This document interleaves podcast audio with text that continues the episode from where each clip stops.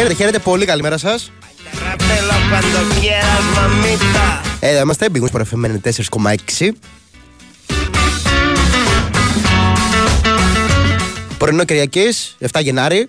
Χρόνια πολλά σε όλους και σε όλες. Πάρα πολύ. Ακόμα μια γιορτή μετά τη χθεσινή, όπου έχουμε μπόλικα γλυκά στο τραπέζι.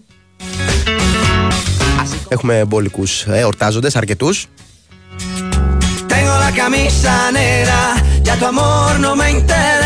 Σε συνδυασμό μάλιστα με μια μπόλικη δράση που έχουμε για τη στοίχημα Super League για τη 17η αγωνιστική, νομίζω ότι θα τα περάσουμε εξαίσια.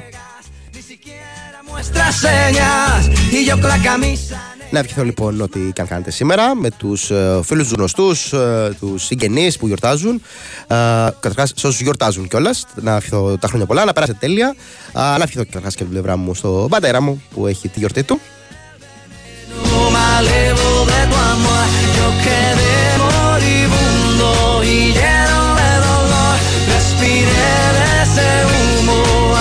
Μπορεί και δράση λοιπόν από τις 3 μέχρι τις 9, 6 μάτς, έτσι όλα μαζεμένα. Φυσικά ξεχωρίζουν τα δύο ντέρμπι, Άρης Πάου και 7.30 ώρα. 9 η ώρα κλείνει το πρόγραμμα για τη σημερινή μέρα με το Ολυμπιακό, ε, Ολυμπιακό ΣΑΕΚ. Αύριο το Όφιλα μία στις 8 είναι αυτό που θα ολοκληρώσει την 17η αγωνιστική.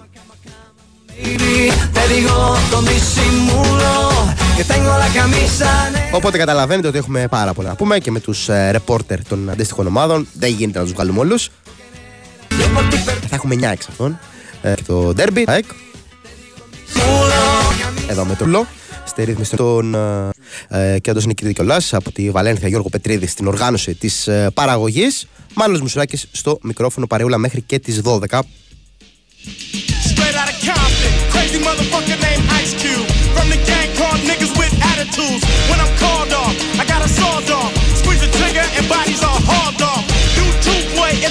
Μία μέρα που ξημέρωσε με μεταγραφή αφορά την Κηφισιά. Θα έχουμε σε λίγο στην παρέα μας και τον Γιάννη Πολιά. Τον εορτάζω τον Γιάννη Πολιά, να του ευχηθώ και από το ε, μικρόφωνο τα χρόνια μου πολλά. Μια μέρα που ευτυχώς ξημέρωσε χωρίς πολλούς ανέμους. Γίνονταν ένας χαμούλης χθες το βράδυ. Τουλάχιστον στην Αθήνα. Δεν ξέρω τι συμβαίνει στις άλλες περιοχές. Στείλτε τα μηνύματά σας. Να μου πεις ρε άνθρωπε, 2024 έχουμε, Ιντερνετ υπάρχει, μπες και δες το. Αλλά δεν πειράζει έτσι να μπούμε και σε μια ε, διαραστική προσέγγιση.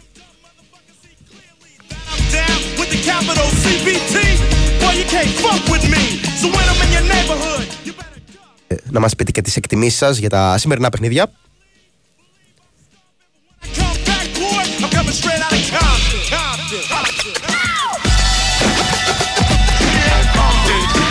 Αυτό που γνωρίζω σίγουρα α, μέσω ίντερνετ που έλεγα νωρίτερα είναι ότι υπάρχει απαγορευτικό απόπλου σε Πειραιά, Ραφίνα, Λαύριο. Ε, πνέουν ισχυρή, αν είμαι πάρα πολύ ισχυρή, μέχρι και 9 μποφόρ κατά τόπου στα πελάγη. Θέλει πάρα πολύ. Κάνα την από προσοχή. Προφανώς μην βγείτε. Ε, αλλά θέλει και προσοχή να ελέγχεται. Ε, μην βγείτε ενώ στα πελάγη. Ε, με βαρκούλες. Ε, αλλά θέλει και προσοχή να ελέγχεται ποια ε, δρομολόγια με πλοία κτλ. δεν θα γίνουν Υπάρχουν σχετικές ενημερώσεις, να πάρετε και τα σχετικά τηλέφωνα.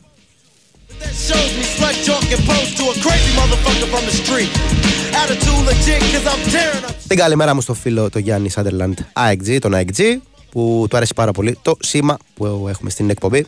Ευχαριστώ πάρα πολύ. Καλημέρα, φίλε.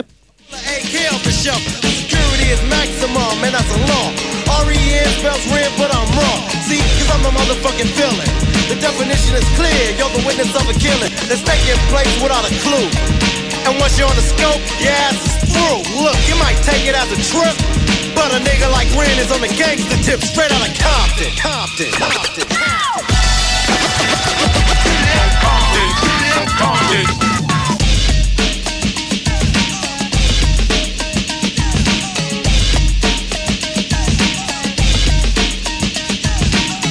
Is his name and the boys coming. Straight out of Compton is a brother that'll smother your mother and make your sister think I love her. Dangerous motherfucker raising hell and never ever get caught. Από ό,τι διαβάζω και στο site του sportpavfm.gr σήμερα είναι και οι χρυσές σφαίρες ε, με υποψήφιο σε 7 κατηγορίες το Poor Things του Λάνθιμου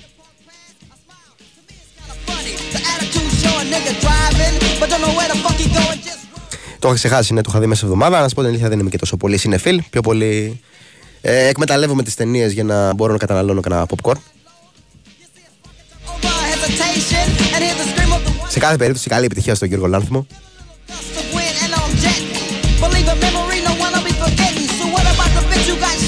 Λοιπόν, πάμε σε ένα μικρό break και επιστρέφουμε για να τα βάλουμε όλα κάτω.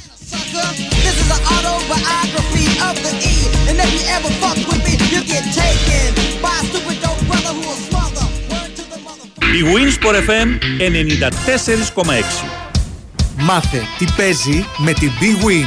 Και σήμερα η Big Win σε βάζει στα γήπεδα της Ελλάδας και σου κάνει πάσα στους σημαντικότερους αγώνες της ημέρας.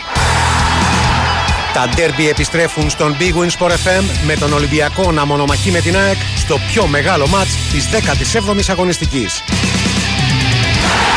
Απόψε συντονιστείτε στους 94,6 και απολαύστε όλα τα παιχνίδια με το ενδιαφέρον να επικεντρώνετε σε Πειραιά και Θεσσαλονίκη. Στις 9 ο Ολυμπιακός υποδέχεται την ΑΕΚ σε μια από τις πιο παραδοσιακές μάχες του ελληνικού ποδοσφαίρου με τους Ερυθρόλευκους να κυνηγούν το restart και την Ένωση να θέλει να παραμείνει στον δρόμο των επιτυχιών, ενώ στις 7.30 προηγείται χρονικά το Μπραντεφέρ της συμπρωτεύουσας ανάμεσα στον Άρη και τον πρωτοπόρο ΠΑΟΚ. Νωρίτερα στις 5 ο Παναθηναϊκός ψάχνει συνέχεια στις νίκες απέναντι στον Πανετολικό και το πρόγραμμα της ημέρας συμπληρώνουν στις 3 οι αναμετρήσεις Βόλος Ατρόμητος, Πανσεραϊκός και Φυσιά και στις 5.30 Πας Γιάννηνα Αστέρας Τρίπολης.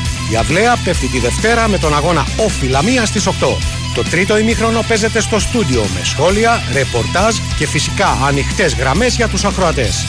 Ολυμπιακός ΑΕΚ, Άρης Πάοκ και όλη η καταιγιστική δράση της 17ης αγωνιστικής στην κορυφαία αθλητική συχνότητα της χώρας. Στον Big Wins for FM 94,6. Αυτοί ήταν οι μεγαλύτεροι αγώνες της ημέρας. Χορηγία ενότητας Big Win. Ρυθμιστή σε ΕΠ. Συμμετοχή για άτομα άνω των 21 ετών. Παίξε υπεύθυνα. Big Wins for FM 94,6.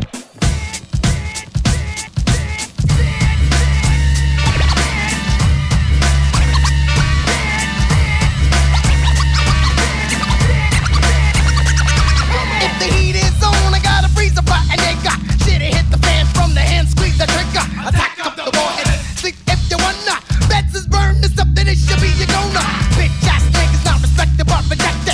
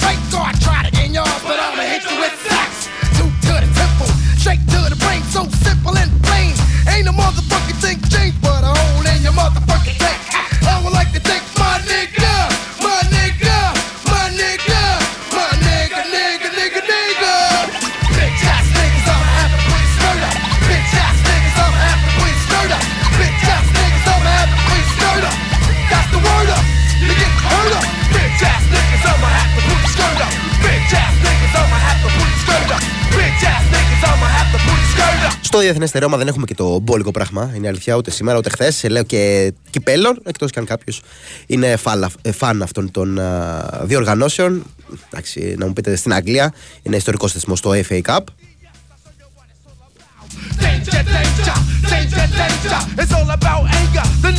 Όπως σήμερα εξάλλου ξεχωρίζει αυτή η μεγάλη μάχη ανάμεσα σε Arsenal και Liverpool στις 6.30 ώρα.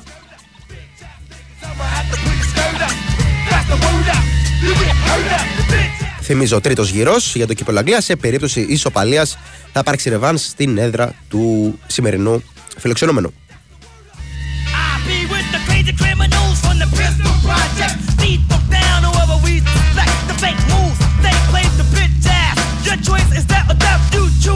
Ιταλία έχουμε πρωτάθλημα, εκεί όπου χθες η Ιντερ με τα πολλά ζόρια, όχι απλά χίλια, κάτι παραπάνω, βάλτε 2.000 ζόρια, ε, κατάφερε να επικρατήσει της ε, Βερόνα με γκολ του Φρατέζης στο 93.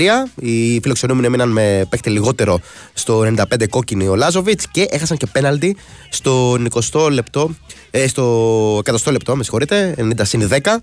Uh, μια εκτέλεση πολύ κακή από τον Ανρή στο δοκάρι. 2-1 λοιπόν, ένα αποτέλεσμα που έφερε την Ιντερ εκ νέου όχι εκ νέου, την έφερε στο συν 5 από τη Juventus, η οποία έχει μάτσει λιγότερο. Σήμερα θα ε, παίξει στο Σαλέρνο κοντά στην ε, τοπική ομάδα.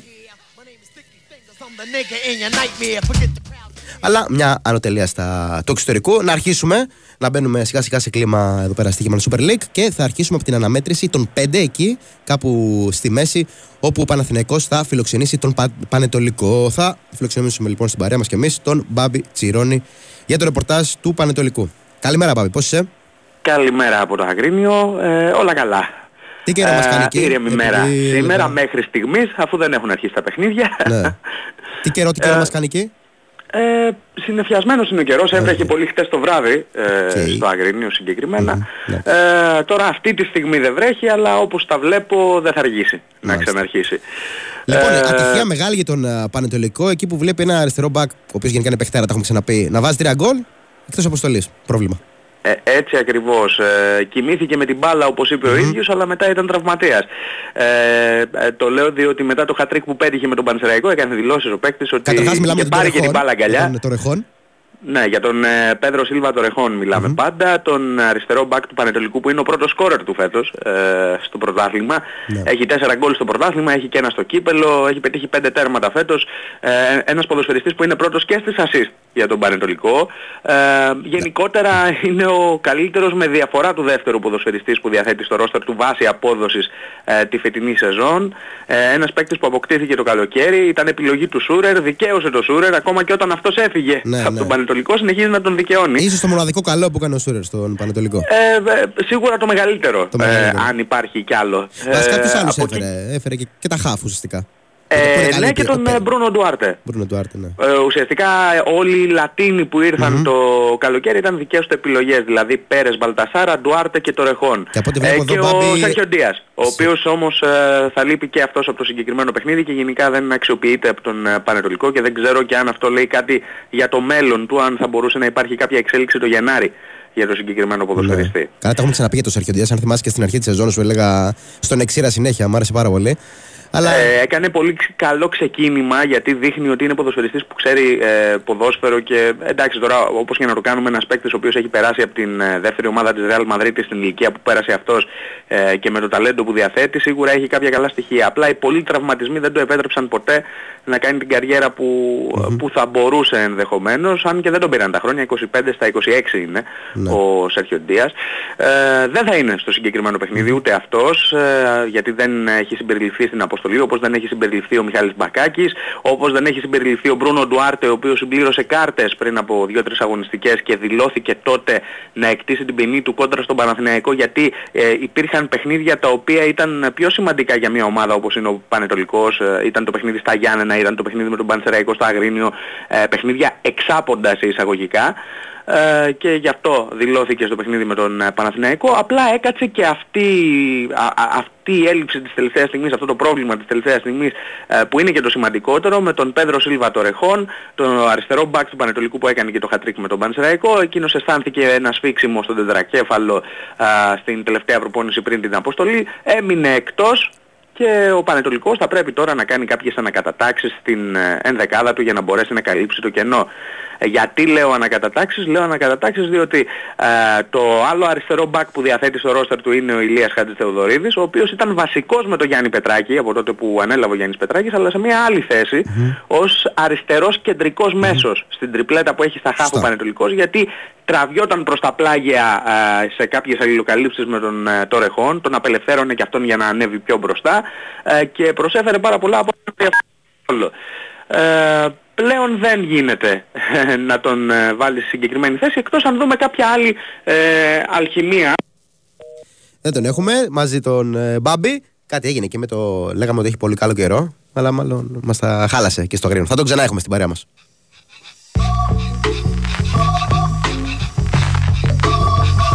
Πάντως αν προλάβω να ρωτήσω τον Μπάμπη και λόγω χρόνου, νομίζω το προλάβω, όταν θα τον ξανά έχουμε στην παρέα μας, ε, το συμβόλαιο του Τορεχών τον οποίο τον εξήραμε για τα καλά. Εκπνέει το προσεχές ε, καλοκαίρι και νομίζω ότι σίγουρα θα θέλει να διατηρήσει τι τάξεις του ο Πανατολικός, αλλά θα ενδιαφερθούν και αρκετές ομάδες. Τον έχουμε εκ νέου στο, στην παρέα μας, Μπάμπης Τσιρόνης. Συμβαίνουν αυτά. Πού, πού με έχασες, γιατί εγώ συνέχισα να μιλάω. Λοιπόν, Χατζηθοδωρίδη, λέγαμε για τα. Ότι έπαιζε στα χαφ. Οπότε ότι τώρα... έπαιζε στα χαφ. Λοιπόν, ο Χατζηθοδωρίδης τον έβαζε αριστερό ε, κεντρικό μέσο. Τώρα θα αναγκαστεί να τον βάλει σύμφωνα με τη λογική ε, στη φυσική του θέση που είναι αριστερό back ε, για να καλύψει το κενό του τορεχών. Αυτό θα φέρει ανακατατάξεις στον άξονα όμως, όπου και εκεί έχει κάποια θέματα ο Πανετολικός, γιατί στο παιχνίδι με τον Πανθραϊκό είχε χτυπήσει ο Χουάνπι, ε, βγήκε ως αναγκαστική αλλαγή στο 23ο λεπτό, έκανε κάποιες εξετάσεις, δεν έδειξαν κάτι το ανησυχητικό και γι' αυτό συμπεριλήφθηκε στην αποστολή, αλλά δεν ξέρω και το κατά πόσο είναι στο 100% έτοιμος για να παίξει ολόκληρο το παιχνίδι. Ε, άρα θα περιμένουμε και θα δούμε. Γενικά υπάρχουν πολλά ερωτηματικά για το συγκεκριμένο παιχνίδι για τον ε, Γιάννη Πετράκη λόγω αυτών των ελλείψεων των οποίων αναφέραμε. Ε, και δεν είχε και πάρα πολλές προπονήσεις. Ε, έπαιζε Πέμπτη, ε, τώρα παίζει πάλι Κυριακή, άρα δεν έχει και πάρα πολλές προπονήσεις για να μπορέσουμε να έχουμε μια πιο ολοκληρωμένη εικόνα για το πώς θα αντιμετωπίσει αυτές τις ελλειψεις θα δούμε, θα δούμε σήμερα. Ωραία. Ε, Μπάμπ, έλεγα και όταν δεν σε είχαμε στη γραμμή, έπεσε η γραμμή για τον. Ε, Καταρχάς, οπότε για ενδεκάδα δεν έχουμε κάτι παραπάνω. Θα το δούμε σε λίγη ώρα. Ε, για ενδεκάδα εγώ μπορώ να σου δώσω μια βασική εκτίμηση, δηλαδή ο Καπίνο κάτω από τα δοκάρια στο κέντρο της άμυνας από τη στιγμή που λείπει ο Ντουάρτε ε, δεν μπορεί να είναι άλλη από τους ε, Μαλή, Οικονόμου και ε, Μλάντεν. Ε, στο δεξιάκρο της άμυνας ε, θα είναι ο Λιάβας εκτός αν η αλλαγή που είπαμε προς τα αριστερά δεν πάει ο Χατζηθεοδωρίδης, πάει ο Λιάβας back ε, και δούμε να ξεκινάει ο Μαυρίας, ο οποίος έχει επιστρέψει, είχε, ήταν τιμωρημένος με τον Πανσραϊκό λόγω καρτών, αλλά επέστρεψε, εκτός αν δούμε δηλαδή να παίξει ο Μαυρίας δεξιμπάκ, ο Λιάβας αριστερό, να τον πάει με ανάποδο πόδι για να διατηρήσει τον Χατζηθεοδωρίδη στον αξονα Ε, σε διαφορετική περίπτωση Λιάβας δεξιμπάκ, αριστερό Χατζηθεοδωρίδης. Ε, και η τριπλέτα του άξονα θα είναι ε, Μπαλτασάρα, Πέρες, Χουάνπι, αν ο Χατζηθεοδωρίδης πάει στο αριστερό μπακ. Η επίθεση λογικά Φρεντερίκο Ντουάρτε, ε, Ζωάο Πέδρο, ε, σε αυτό το 3-5-2 που παίζει ο Γιάννης Πετράκης, που δεν έχουμε δει να ε, αλλάζει από τότε που ανέλαβε. Ήταν το σύστημα με το οποίο είχε ξεκινήσει και ο Γκάμπριελ Σούρερ, είχε δεχθεί μεγάλη κριτική, το είχε αλλάξει, αλλά το επανέφερε ο Πετράκης και με τον Πετράκη βέβαια πήρε άλλα αποτελέσματα ο Πανετολικός. Και πήρε και ένα τεράστιο αποτέλεσμα τις προάλλες με τον Πανεσαιραϊκό. Μια πολύ μεγάλη ανάσα πλέον. Εντάξει, δεν μπορεί να πεις ότι ξέφυγε από την επικίνδυνη ζώνη, αλλά συν τρία πλέον. Ε, απλά πρέπει κάποιος να, να δει που ήταν ο Πανετολικός το δεκεμβριο ε, μάλλον ε, πριν τον Δεκέμβριο, ε, μέχρι τέλη Νοεμβρίου. Ο Πανετολικός ήταν στην τελευταία θέση της βαθμολογίας με 6 βαθμούς και έχει κάνει ένα ντεμαράζ, έναν καταπληκτικό Δεκέμβριο ε, και το πρώτο παιχνίδι της νέας χρονιάς και από τους 6 έχει πάει στους 14. Ναι. Και αν συμπεριλάβουμε σε αυτά και το παιχνίδι του Κυπέλου με την Καλυθέα, όπου ο Πανετολικός στο Αγρίνιο έχανε 0-2 αλλά το γύρισε σε 3-2, κέρδισε και αυτό το μάτς, θα καταλάβει ότι ε, και ο Δεκέμβριος ήταν ένας εξαιρετικός μήνας για τα δεδομένα του Πανετολικού, αλλά και ο νέος χρόνος έχει μπει ε, πολύ θετικά με αυτή την νίκη κόντρα στον Πανσεραϊκό και με τον τρόπο που ήρθε, γιατί πάλι βρέθηκε πίσω στο σκορ αλλά έβγαλε ψυχή, ε, έκανε ανατροπή ε, και πήρε ένα πολύ σημαντικό παιχνίδι. Δείχνει ότι ο Γιάννης Πετράκης έχει καταφέρει να περάσει ε, αυτό που ήθελε στους ποδοσφαιριστές του και πάνω απ' όλα ε, να δουλέψει πολύ στο θέμα της ψυχολογίας και αυτό φαίνεται όταν μια ομάδα βγάζει τόσες πολλές αντιδράσεις σε συνεχόμενα παιχνίδια. Το έκανε με την Καλυθέα, το έκανε με την ΑΕΚ από 0-2-2-2, ε, το έκανε τώρα με τον Πανσεραϊκό. Γενικά είναι μια ομάδα η οποία δεν εγκαταλείπει κανένα παιχνίδι ε, και έχει αρχίσει να παίρνει και αποτελέσματα. Ωραία. Λοιπόν, και για φινάλες, στα γρήγορα, αν μου πεις αν έχουμε κάτι με το Ρεχόν, επειδή τον εκθιάσαμε νωρίτερα, επειδή εκπνέει το συμβολό του. Ε, μέχρι στιγμής αυτό που γνωρίζουμε είναι ότι δεν έχει ξεκινήσει κάποια συζήτηση. Ναι. Τουλάχιστον επίσημα δεν γνωρίζουμε ε, να έχει γίνει κάτι τέτοιο. Ναι. Είναι από τους παίκτες που τελειώνει το συμβόλαιό τους το καλοκαίρι και σίγουρα ο Πανατολικός θα ήθελε να κρατήσει ένα τέτοιο ποδοσφαιριστή. Ε, τουλάχιστον επί εποχής Κοστούλα, ε, εγώ όσο βλέπω Πανατολικό δεν θυμάμαι η ομάδα του Αγρινίου να ξαναέχει ένα τέτοιο back που να προωθείται τόσο πολύ, να έχει ναι, τόσο εύκολα τον goal, την assist και να είναι και σε πολύ καλή ηλικία. Ο Τορεχόν είναι 26 στα 27. Αυτό. Ε, δηλαδή είναι μια εξαιρετική περίπτωση ποδοσφαιριστή. Ε, δεν ξέρω εάν αφού λύγει το συμβόλαιό του αυτό θα, ε, θα κινήσει κάπως και πιο μεγάλες ομάδες για την περίπτωση του συγκεκριμένου ποδοσφαιριστή που σε αυτή την περίπτωση θα ήταν δύσκολα τα πράγματα και για τον Πανερολικό να τον κρατήσει αλλά έχουμε κάποιους μήνες μπροστά μας, θα το δούμε αυτό. Ωραία, ωραία Μπάμπη. Ευχαριστούμε πάρα πολύ, αναλυτικότατος. Ε, καλή συνέχεια. Καλή συνέχεια. καλή συνέχεια. Ήταν ε, ο Μπάμπης Τσιρώνης για την αναμέτρηση ε, του Παναθηναϊκού με τον Πανετολικό, του Πανετολικού. κόντρα στο Παναθηναϊκό αν προτιμάτε.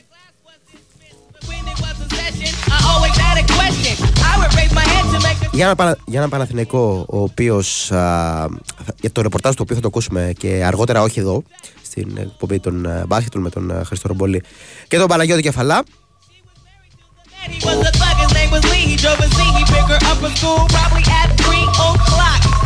Απλώς εγώ να θυμίσω ότι στην αποστολή των Πρασίνων για πρώτη φορά είναι ο Λιμιό. Έχουμε επιστροφή Χουάνκαρ εκτός είναι ο Σένκεφελτ.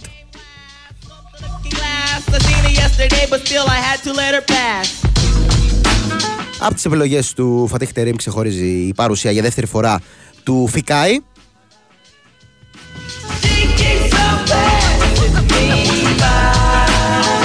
Όπως είπαμε, όπως αναμενόταν κιόλας, ο Σένκεφελτ έμεινε εκτός καθώς δεν έχει ξεπεράσει το πρόβλημα τραύματισμού που είχε. είναι μέσα ο Χουάνκαρ, ο οποίος ξεπέρασε την ίωση. Ε, θυμίζω ότι τιμωρημένοι για το μάτς αυτό, άρα και εκτός αποστολής είναι οι Ρούμπερ Πέρεθ και Βέρμπιτς. Ενώ χθες θεραπεία έκαναν οι Παλάσιος Μάγνουσον και Πάλμερ Μπράουν, οπότε είναι και αυτοί εκτός αποστολής. Ένας Παναγενικό φυσικά που θέλει να κάνει το 2 στα 2 με τον Φάτι Χτέριμ στο πάγκο του. Το θετικό για τους πράσινους είναι ότι αυτό ξεκίνημα για τον Τούρκο τεχνικό, τον πολύπειρο Τούρκο τεχνικό έχει εντός έδρας υποχρεώσεις με βάτου αντιπάλους, οπότε είναι νομίζω στα συν. Κόντρα βέβαια σε έναν ε, αντίπαλο πολύ καλό με τον Γιάννη Πετράκη στον πάγκο ε, και ανεβασμένο και ψυχολογικά. Αυτά πάμε σε ένα break. Πολιτικό δελτίο. Εδώ είμαστε, Big Wings FM 94,6 με Κυριακό Σταθερόπουλο σε ρύθμιση των ηχών και τις μουσικές επιλογές. Με τον Γιώργο Πετρέδη στην οργάνωση παραγωγής Μανώλης Μουσουράκη στο μικρόφωνο. Σε αυτό το κομμάτι μέχρι και τις 11 ε, θα έχουμε παρέα δύο εορτάζοντες Και αρχή θα κάνουμε με το πρώτο εορτάζοντα Το Γιάννη Γιαννάκη, να το ευχηθούμε καταρχάς και από το μικρόφωνο Ό,τι επιθυμεί, χρόνια πολλά Γιάννη, πώς είσαι; Ευχαριστώ πολύ, καλημέρα, χρόνια πολλά σε όλους Καλημέρα, καλημέρα, χρόνια πολλά ε, να ευχηθούμε ένα καλό αποτέλεσμα για τον ε, Πας. Εντάξει και για τον Αστέρα τώρα, μην το πάμε μόνο για τον ε, Πας. Ένας Πας όμως ο οποίος έχει από το πρώτο παιχνίδι να γευθεί αυτή τη χαρά της νίκης. Ναι, και... έχει 4,5 μήνες τώρα. Και έχει ζωρίσει πολύ το πράγμα Γιάννη. Έχει ζωρίσει πάρα πολύ για τον ε, Πας. Ε, το μόνο που τον ε, κρατάει, να το πω ζωντανό, είναι το ότι έχει ένα ε, βατό πρόγραμμα, αλλά μόνο αν κάνει μεταγραφές, έτσι. Έχει ένα βατό ε, μπροστά του γιατί μετά τον Αστέρα Τρίπολης παίζει εδώ με τον Πανσεραϊκό, έχει τη Λαμία, ε, υπάρχει ένα παιχνίδι με τον Άρη, ο οποίος εντάξει Άρης ε, είναι πότε στα πάνω πότε στα κάτω του, έχει να παίξει με όφη, με ατρόμητο, έχει ένα δύσκολο παιχνίδι, μάλλον έχει αρκετά δύσκολα παιχνίδια εκτός έδρας βέβαια με τους μεγάλους, αλλά έχει και ένα παιχνίδι στο Βόλο και μετά τα play-out. Ναι. Ε, δηλαδή υπάρχουν παιχνίδια τα οποία μπορεί να τα κερδίσει αλλά θα πρέπει να ενισχυθεί σημαντικά. Ε, και από εβδομάδα μάλλον θα υπάρξει και η πρώτη μεταγραφή. Mm-hmm. Ε, Ξέρουμε αλλά, θέση; ε; Ξέρουμε θέση; Ε, όχι ακόμα δεν, έχουν, mm-hmm. δεν έχει διαρρεύσει κάτι. Από αυτό που ξέρουμε είναι ότι θα αδειάσει μια θέση ξένου μάλλον από τον Κάρο. Ο οποίος, ε, ο οποίος δεν παίζει κιόλας σήμερα. Ε, ναι, είναι και εκτός ε, αποστολής. Ε, οπότε, ε, εντάξει, λογικά θα είναι κάποιος ε, ξένος. Ε, οι θέσεις που θέλει ενίσχυση ο να είναι στα χάφ οπωσδήποτε θέλει ένα δημιουργικό μέσο, θέλει εξτρέμ ε, και θα δούμε τι, τι άλλες μεταγραφές μπορεί να κάνει γιατί σε όλες τις θέσεις χρειάζεται ενίσχυση εδώ που τα λέμε. Αλλά αυτές είναι οι πιο επίγουσες τώρα αυτή τη στιγμή να βρει δηλαδή δημιουργικό χαφ και εξτρέμ κυρίως από αριστερά. Ε, τώρα από εκεί πέρα εντάξει έχει ένα πολύ δύσκολο παιχνίδι γιατί ο Αστέρας Τρίπολης είναι σε πολύ, καλή, ε, σε πολύ καλό φεγγάρι από τις πιο φορμαρισμένες ομάδες της ε, Super League. Και μάλιστα εκεί που ο Αστέρας πέρυσι ήταν η ομάδα των ισοπαλιών, το μισό πρωτάθλημα το είχε με ισοπαλίες, 16 ισοπαλίες, φέτος έχει μόνο δύο. Είναι δηλαδή ομάδα που κυνηγάει πάρα πολύ τη νίκη και ό,τι έρθει. Α, οπότε θα είναι σίγουρα ένα ανοιχτό παιχνίδι α, και θα δούμε τώρα είναι και δύσκολες καιρικές συνθήκες. Ε, έχει εδώ στα Γιάννα βροχή από χτες. Ε, όχι πάρα πολύ έντονα φαινόμενα γιατί είστε και 112 αλλά τόσο έντονα φαινόμενα δεν ήταν. Μια φυσιολογική βροχή ήταν. Αλλά εντάξει επειδή θα είναι βροχερός ο καιρός όλη την ημέρα θα παίξει και αυτό τον ε, ρόλο του. Ε, ένα παιχνίδι με κρύο και βροχή σίγουρα θα πάει και στην ένταση και στη δύναμη. Ε, και θα παίξουν ρόλο και τέτοια στοιχεία πέρα από την ποιότητα που δεδομένα την έχει περισσότερο αστέρας. Πάντως Γιάννη και με τον Παναθηναϊκό από ένα σημείο και μετά ήταν αρκετά απειλητικός ο Πας. Σε ένα παιχνίδι που δεν είχε και το βασικό του κεντρικό δίδυμο που εντάξει, παίζει πολύ μεγάλο ρόλο, τον Ερασμού και τον Παντελάκη. Όμως, mm-hmm. Τουλάχιστον να σκοράρει σε στιμένες μπάλες. Ναι, σήμερα ναι, επιστρέφουν ναι, ναι, αυτοί οι δύο. Ε, γιατί ο Πας ε, σκοράρει αρκετά από τις ε, στατικές φάσεις και περιμένει βοήθεια σε αυτό το τομέα ε, για να ξεκλειδώσει την, ε, την αντίπαλη άμυνα. Ε, θα επιστρέψω αυτοί οι δύο και εντάξει κάποιες εκπλήξεις θα τις κάνει ο κύριος ε, Γρηγορίου. Δεν θα, ε, δεν θα δούμε ακριβώς τα ίδια πράγματα που είδαμε τις πρώτες δύο αγωνιστικές. Θα, κάνει, θα βάλει κάποιες πινελιές ακόμα, ό,τι μπορεί βέβαια με αυτό το ρόστερ που έχει. Ε, και είπαμε, περιμένοντας μεταγραφές, γιατί αλλιώς δεν μπορεί να ελπίζει ο Πας ότι θα το γυρίσει το πράγμα, γιατί δεν, ε, λείπουν κάποια πράγματα σε, σε αυτό το Παζιάννα και λείπει πάρα πολύ και η ψυχολογία. Έτσι, αν δεν έρθουν μεταγραφές δεν θα μπορέσει να ορθοποδήσει σε καμία περίπτωση. Ωραία.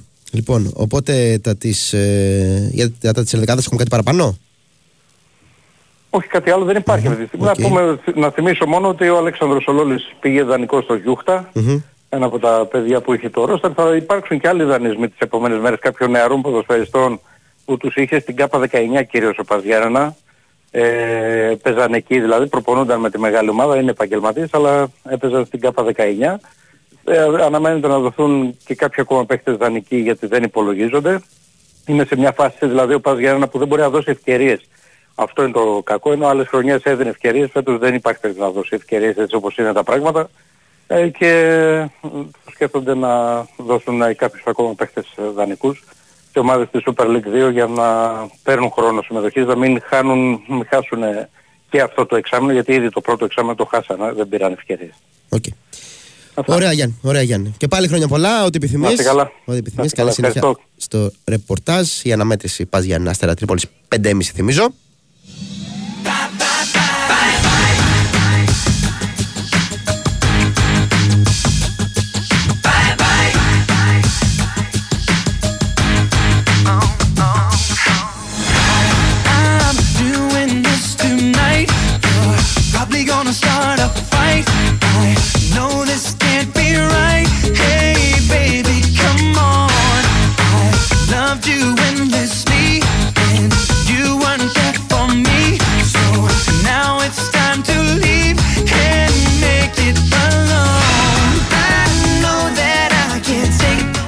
Αργότερα μέσα στη μέρα θα έχουμε εκ νέου και τα ρεπορτάζ στον Άρη και τον Μπάουκ, όχι σε αυτήν την εκπομπή, αλλά αφού είναι και το ντέρμπι, το ένα εκ των δύο ντέρμπι της ε, ημέρας, ε, να πούμε λίγο τα των αποστολών εκεί όπου κυρίως το ρεπορτάζ των κυπεδούχων ε, επικεντρωνόμαστε.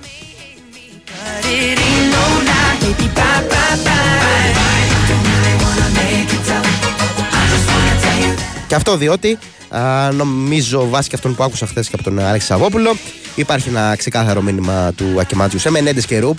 Ε, αποσιάζουν από την αποστολή των α, α, Κιτρίνων κοντά στον Μπάουκ.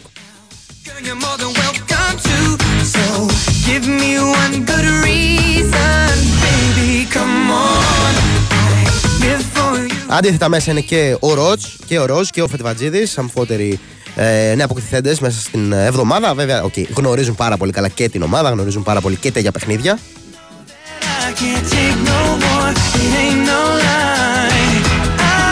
Εκτός συνολικά είναι η Βέλεθ, Βερστράτε, πάρα πολύ σημαντική απουσία.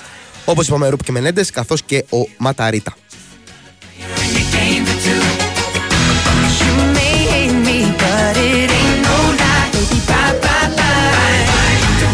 Από την άλλη, ο Πάουκ υπολογίζει και συγκεκριμένα ο Ρασβάν Λουτσέσκου στον Άντρια Ζεύκοβιτ, ο οποίος όμως έχει χάσει πάρα πολλές προπονήσεις το προηγούμενο διάστημα, οπότε δεν αναμένεται να ξεκινήσει βασικός.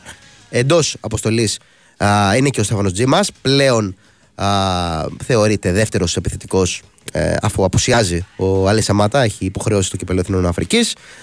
Τρώστε Κόγκ επίσης απουσιάζει λόγω του ίδιου λόγου. Είναι με την εθνική του στο Κοπάφρικα.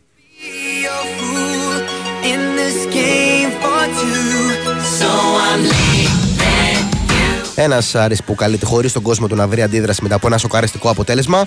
Αυτό το 3-2 ε, η ήττα έτσι πως ήρθε κιόλας από 0-2 σε 3-2 μέσα, στον, μέσα στην έδρα του Αστέρα στην Τρίπολη.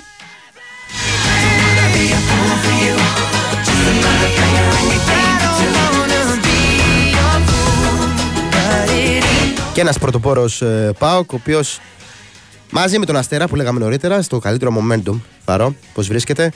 Αλλά πάντα αυτά τα derby έχουν και διαφορετικό ρόλο, διαφορετική προσέγγιση. Γίνονται διαφορετικά, ε, υπάρχουν διαφορετικά δεδομένα. Πάμε σε ένα μικρό break και θα επιστρέψουμε με τον έτερο εορτάζοντα τον Γιάννη Πολιά για το ρεπορτάζ της Κηφισιά. Η Winsport FM 94,6 Ταξί, ταξί, ελεύθερος. Ελεύθερος, ο Άγιος Βασίλης είμαι, τι εννοείς; Συγγνώμη, δεν φοράω τα γυαλιά μου. Μπορείς να με πετάξεις μέχρι το Μον Παρνές. Στην Καζίνο Λαντ. Εκεί πηγαίνω. Χω, χω, χω. Φέτος τα Χριστούγεννα όλοι πηγαίνουμε στην ονειρεμένη Καζίνολαντ, τη χώρα του παιχνιδιού, των μεγάλων κληρώσεων μετρητών και αυτοκινήτων, συναρπαστικών jackpots, μοναδικών happenings, live μουσικής και γευστικών απολαύσεων. Καζίνολαντ στο Regency Casino Montparnasse. Κουπόνια συμμετοχής με την είσοδο στο καζίνο. Ρυθμιστής ΕΕ. Συμμετοχή για άτομα άνω των 21 ετών. Παίξει υπεύθυνα. Η Winsport FM 94,6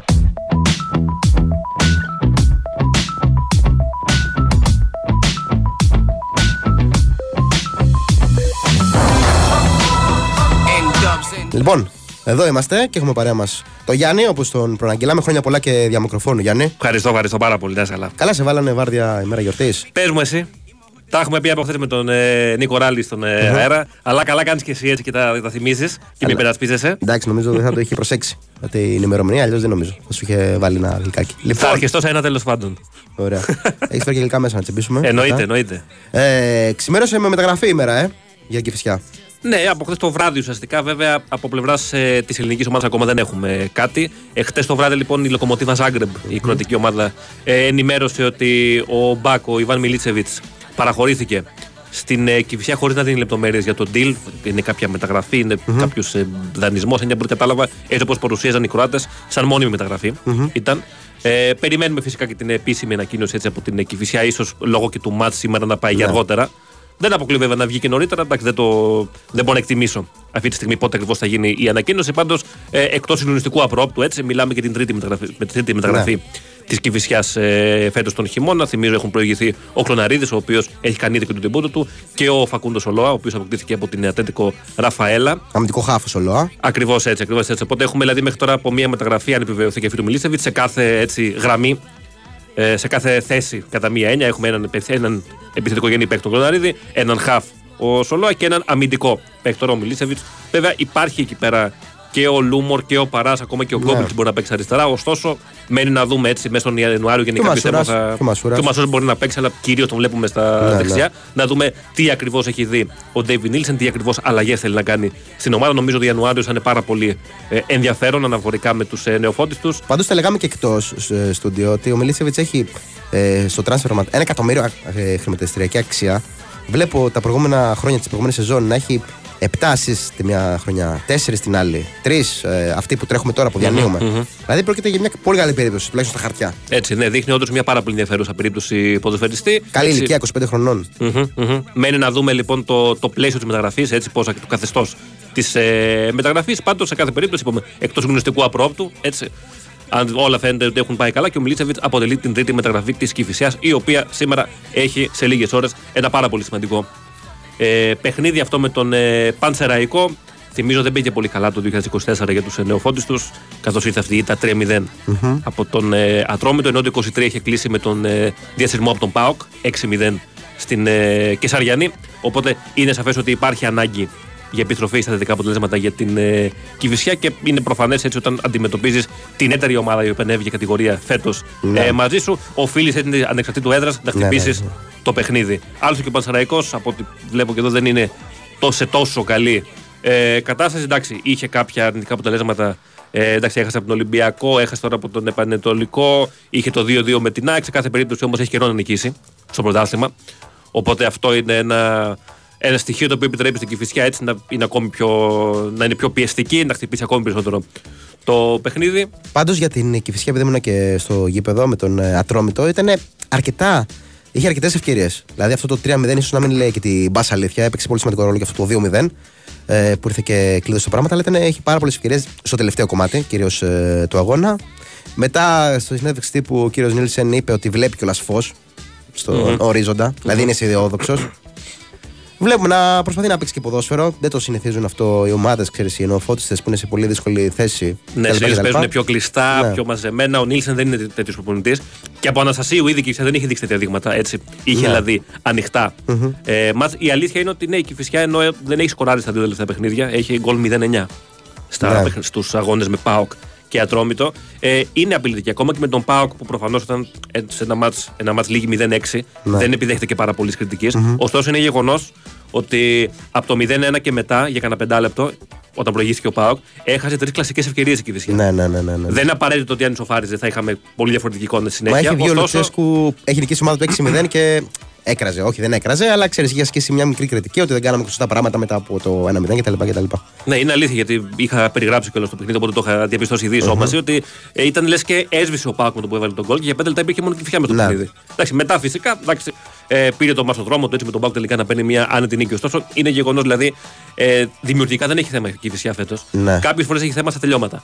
Όπως έγινε τώρα και με τον Ατρόμητο και με τον ΠΑΟΚ που αναφέραμε που ήταν απανωτές ευκαιρίες μέσα σε λίγα λεπτά. Ε, οπότε αυτό που είπε και ο Νίλσεν ε, μετά το παιχνίδι με τον Ατρόμητο, ότι πρέπει να βρούμε πάλι στον τρόπο μας να, να σκοράρουμε. Και πιστεύω ότι επειδή με, με βάση αυτά που έχουμε δει τουλάχιστον την Κυφσιά θα το βρει τον τρόπο να επιστρέψει στα γκολ η ομάδα. Ε, αμυντικά είναι το θέμα νομίζω το πιο, το πιο εντονο έτσι, το οποίο καλείται να διαχειριστεί. Ο Νίλσεν να δούμε τώρα, ξεκινώντας με τον Μιλίσεβιτς, εγώ πιστεύω θα γίνουν και άλλες μεταγραφές. Μεταγραφή τουλάχιστον σχετική με την ε, αμυνα Εντάξει, είναι ακόμα νωρίς, έτσι είναι 7 Ιανουαρίου, έχουμε μπροστά μας πάνω από τρεις εβδομάδες μεταγραφικής ε, περίοδου. Ε, ωστόσο, νομίζω ότι η άμυνα έτσι είναι σαφές. Έχει τη χειρότερη άμυνα στην ε, κατηγορία με διαφορά. Έχει δεχτεί σε 16 παιχνίδια πρωταθλήματος 37 γκολ. Ναι. Η Φυσιά. Αμέσως επόμενος είναι ο Παντσαναϊκό που έχει 31, δηλαδή είναι 6 γκολ διαφορά. Υπάρχει ε, Και πρόβλημα παίζουν και όσον αφορά μεταξύ στην άμυνα. και έχουν και ένα παιχνίδι αυτό το τρελό 4-4. Οπότε νομίζω προδιαθέτει το όλο πράγμα για ακόμα ένα πολύ χορταστικό παιχνίδι. Τουλάχιστον η ουδέτερη. Ευελπιστούμε να έχει τέτοιο. Έτσι ακριβώς. Έτσι ακριβώς. θέαμα. Τώρα, στα αγωνιστικά για σήμερα ε, είχαμε την πρωτοτυπία να μην ανακοινώσει η αποστολή. Νομίζω Ναι. δεν θυμάμαι να έχει ξανασυμβεί φέτος. Με την κυφσιά εννοείς; Ναι, με άλλες την ομάδες Κηφισιά το κάνουν. μιλάω, ε. Ναι, άλλες ομάδες το κάνουν εννοείται έτσι, κατά κορών. Στην Κυφυσιά έχουν την εντύπωση ότι είναι η πρώτη φορά, αν όχι η πρώτη, τέλος πάντων από τις ελάχιστες περιπτώσεις που έγινε αυτό. Οπότε Συνήθως δεν- όταν συμβαίνει αυτό σε άλλες ομάδες ε, υπάρχει και κάποια μικρή έκπληξη ή ευχάριστη ή δυσάρεστη. Ε, οπότε δεν μπορούμε να είμαστε σίγουροι για την κατάσταση του Λούμορ, ο οποίος θυμίζω έχασε το μάτι με τον Ατρόμητο λόγω ίωσης. Ναι. Από τότε έχουν περάσει τρεις μέρες. Επειδή γενικά παίζουν και πολλές ιώσεις αυτή, αυτή την περίοδο και εκτός Το 1 τρίτο της Ελλάδας. Ναι. Ακριβώς. Και πειράζει για τους παίκτες αυτό να πούμε, ναι, δεν είναι. μόνο- Ακριβώς, ναι. Οπότε Εκείνη η θνητή. δεν θα μου κάνει εντύπωση αν τελικά δούμε ότι δεν έχει προλάβει να είναι έτοιμος. Ε, ο Λούμορ, ε, εκτός είναι ο Πρίτσα, ο οποίος είχε υποστεί θλάση τον ε, Δεκέμβριο, δεν Οκ. πιστεύω ότι θα προλάβει. Νίνης, Σνάιντερλαν είναι καιρό τώρα. Ε, Εκτός το άλλο που δεν γνωρίζουμε είναι επειδή δεν ανακοινώθηκε αποστολή, ε, αν συμπεριλήφθηκε γρήγορα στα πλάνα του Νίλσεν ο Σολόα που αποκτήθηκε Σολόα. μέσα στην εβδομάδα. Αλλά πόσο να έχει μια-δύο προπονήσεις, δεν θα έχει. Αυτό και εγώ εκτιμώ έτσι με βάση τη, τη λογική ότι πιθανότατα δεν θα ειναι στην ε, αποστολή. Έτσι και τόσο ο Γενάρης είναι γεμάτος, έτσι έχει και εμβόλιμη, έχει και κύπελο, οπότε χρειάζεται ε, τους παίκτες του σε γρήγορση ο Νίλσεν. Οπότε ο Σολόα νομίζω και να μην κάνει ντεμπούτο σήμερα, να το κάνει σε μία εβδομάδα Ναι, δεν θα είναι ναι, ναι, ναι. μεγάλο πρόβλημα. Οπότε μπορούμε κατά προσέγγιση μόνο να πάμε έτσι για την ε, ενδεκάδα. Εντάξει, δεν πιστεύω θα έχουμε κάποια ριζική αλλαγή σε σχηματισμό. Οκ. Ε, ο Αναγνωστόπουλο δεδομένα θα κάνει τα δοκάρια. Ε, περιμένω να δω Μασούρα στο δεξί άκρο της άμυνας. Ε, Βαφέας και Λάντρ στα δικά μου μάτια έχουν τον πρώτο λόγο για να είναι στα, στα στόπερ.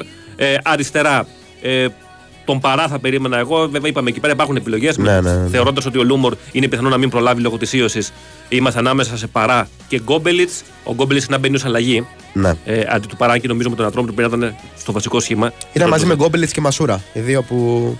Οπότε εκεί διάκο. αφήνω έτσι ένα, ένα 50-50 γκόμπελιτς ε, με παρά. Ο Πέιος, ο, ο, Πέιος, ο Παπασάβας και ο Ιπαλίμπο ε, είναι οι τρεις χαφ που συνήθως μεταξύ τους διαλέγει.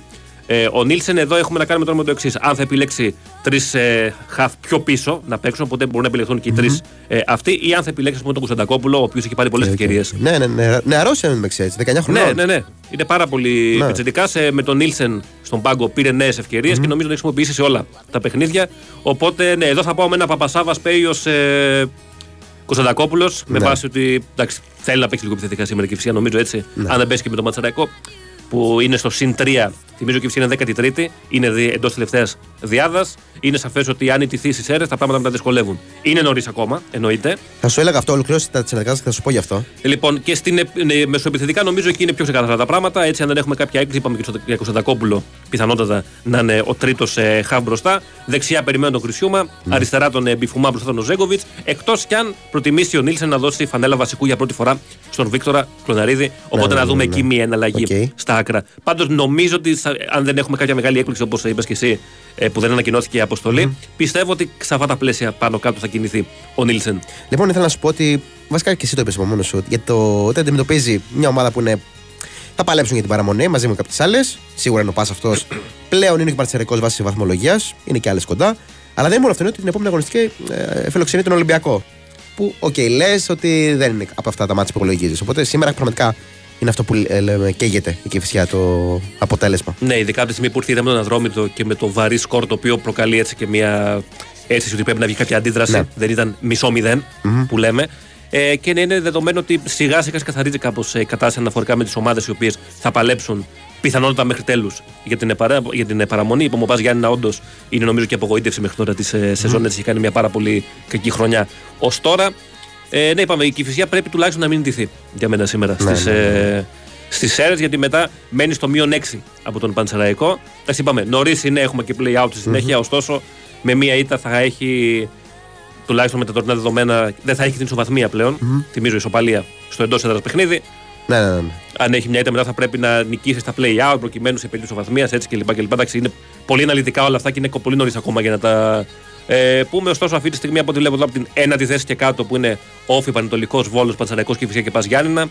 Ε, εντάξει, ο όφη στα δικά μου μάτια δεν θα κινδυνεύσει. Ο Πανετολικός έχει δείξει ότι έχει ξυπνήσει. Κάπως νομίζω τελευταίες τέσσερις ομάδες πάνω κάτω δείχνουν ότι θα το παλέψουν. Σε κάθε περίπτωση, έτσι, όταν είσαι 13ο και παίζεις με τον 12ο, ε, οφείλεις ναι. έτσι, να πετούμενο να χτυπήσει το μάτς, να πάρει και το πρώτο διπλό τη Κυφυσιά. Θυμίζω μέχρι τώρα στο πρωτάθλημα δεν έχει mm-hmm. διπλό στην ε, στοίχημα του Super League. Οπότε είναι ένα ακόμη κίνητρο και με τον Μετσαραϊκό να έχει καιρό να νικήσει στο πρωτάθλημα. Ε, έχει κάθε λέω και η Φυσιά να πάει σήμερα στις ε, Σέρες και να θέλει να φύγει από εκεί με του τρει βαθμούς. Στη χειρότερη πάντως να μην ε, ιτηθεί για να μην αυξηθεί η διαφορά από τις θέσεις που οδηγούν στη σωτηρία. Τέλεια, λοιπόν, φαντάζομαι ολοκλήρωσες. Οπότε, mm-hmm. αφού σε έχω στην παρέα μου, θα σε ρωτήσω τι ξεχωρίζουμε από σήμερα στο διεθνές στερέωμα. Φαντάζομαι θα μου πεις το Arsenal Liverpool, έτσι. Ε, ναι, κοίτα, το κύπελο Αγγλίας είναι έτσι για εμά τους ναι, ναι, είναι πάντα αγαπημένος ε, έτσι. Θεσμός, κοίτα, ωραίο μα είναι και το Ρώμα Αταλάντα. Ναι, σίγουρα. Σε άλλο πλαίσιο, έτσι, σε κινούμε τώρα ναι. διαφορετικά. Ε, από εκεί και πέρα νομίζω πως ναι, ότι το Arsenal Liverpool το είδαμε και πρόσφατα και για το πρωτάθλημα. Mm-hmm. Το ίδιο... Και ήταν και πάρα πολύ ωραίο και το οδηγεί και το τελικό αποτέλεσμα το τότε. Το Arsenal Liverpool mm-hmm. που είχε τραυματιστεί και ο Τσιμίκας. Ναι, σχετικά φτωχό το πρόγραμμα σήμερα στο ε, χθες ήταν το, στο κύπελο Αγγλία, χθες είχε πάρα πολλά είχε, ε, είχε, είχε. παιχνίδια. Σήμερα βλέπω και, και West Ham έχει. Α, είναι και οι φίλοι μου η Rexham.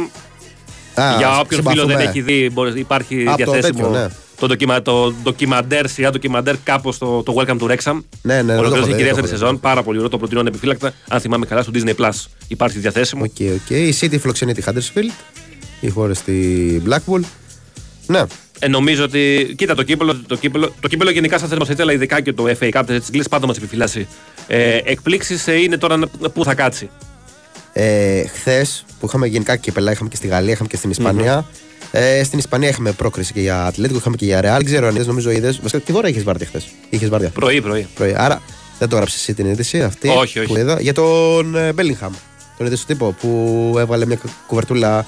Ε, το, το είδα πολύ, πέρασε τη ροή, ναι. δεν το έχω. Δηλαδή λέμε και λέμε, εγώ αυτό στέκομαι πέρα από το αποτέλεσμα. Ότι είναι παιχτάρας, για μένα αυτή τη στιγμή είναι κορυφαίος. Mm-hmm. Αυτή τη στιγμή μιλάμε. Ε, ναι. Αλλά τι έχει κάνει ο τύπος, ε, έχει δει ένα ball boy που κρυώνε και του έκανε νόημα να, να έρθει να πάρει την κουβερτούλα. Και το θέμα δεν είναι ότι απλά του την έδωσε που λες: OK, είναι πολύ ωραίος τύπος που το δίνει. Είναι ότι το ball boy του έκανε νόημα ότι δεν μπορεί να έρθω εκεί που είσαι για να μου δώσεις κουβέρτα. Πρέπει να είμαι εδώ πέρα και του έκανε νόημα με το χέρι του. Του έδειξε ότι έλα εδώ. Και ο τύπος σηκώθηκε και πήγε. Και είναι ο Μπέλιχαμ, ξέρω εγώ. Ναι, ναι, ναι. ναι, ναι, ναι φοβερός, φοβερός. Είναι μπράβο του, είναι πολύ μικρός και νομίζω είναι αυτό από το τεράστιο κεφάλαιο για το διεθνές στερέωμα. Mm-hmm, Αυτά. Mm-hmm. Λοιπόν, ευχαριστούμε πάρα πολύ Γιάννη και πάλι 94,6 με Κυριάκο Σταθερόπουλο σε ρυθμίσεις των ήχων και τις μουσικές επιλογές. Με τον Γιώργο Πετρίδη στο μικρόφωνο Μάνο, Μουσουράκη, στο μικρόφωνο, ε, στην οργάνωση παραγωγής. Μάνο Μουσουράκης στο μικρόφωνο.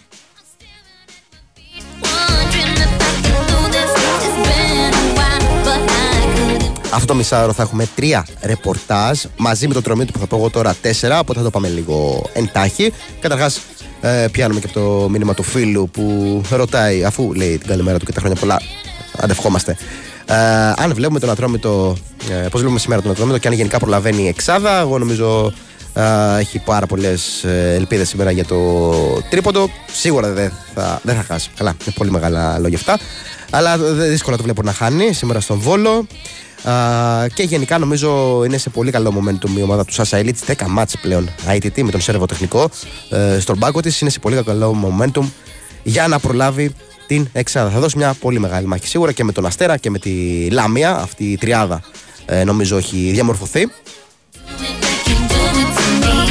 Ένας Ατρόμητος, τα έλεγαμε νωρίτερα και με τον Γιάννη, προέρχεται από αυτό 3-0 επί της Κηφισιάς. Ένα αποτέλεσμα με το οποίο κεφαλαιοποίησε ε, τα δύο προηγούμενα κόντρα σε Παναθηναϊκό την νίκη, την ισοπαλία με τον ε, Ολυμπιακό. Ίσως πιο σημαντικό από τα δύο προαναφερθέντα υπό την έννοια του ότι OK, okay, κόντρα στους uh, δύο αιωνίους παίζει και λίγο χωρίς άγχος.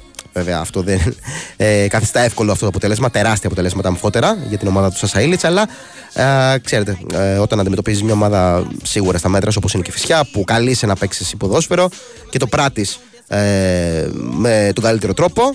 Ενώ όχι από άποψη τόσο εμφάνισης, θα μπορούσε να έχει καλύτερο ο Ατρόμητος, αλλά εφόσον έρχεται το τρίποντο, ε, νομίζω επισφραγίζει ότι η ομάδα του Περιστερίου πλέον παίρνει αποτελέσματα είτε σε καλή μέρα είτε σε κακή μέρα, είτε καλείται να παίξει με μπάλα, είτε καλείται να παίξει χωρίς μπάλα.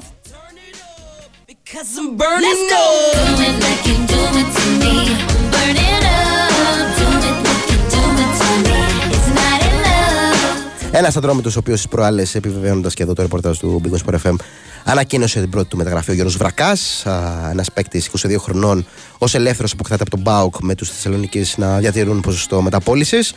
για τα επόμενα 2,5 χρόνια λοιπόν θα αποτελεί παίκτη του Ατρομήτου σήμερα. OK, okay, καταλαβαίνετε, δεν είναι στην αποστολή. σε πάρα πολύ καλή ηλικία. Νομίζω μπορεί να προσφέρει πάρα, πολύ, πάρα πολλά πράγματα στο δημιουργικό κομμάτι. Uh, λείπει και ο Καμαρά ε, στο κύπελο Εθνών, οπότε σίγουρα μπορεί να καλύψει εν μέρει αυτό το κενό. Εντάξει, ο Καμαρά είναι πάρα πολύ καλός παίχτη. Βέβαια δεν έγινε με αυτό το σκοπό η μεταγραφή για έναν μήνα. Έχει γίνει με άξονα και τον οριζόντα, το, το μέλλον.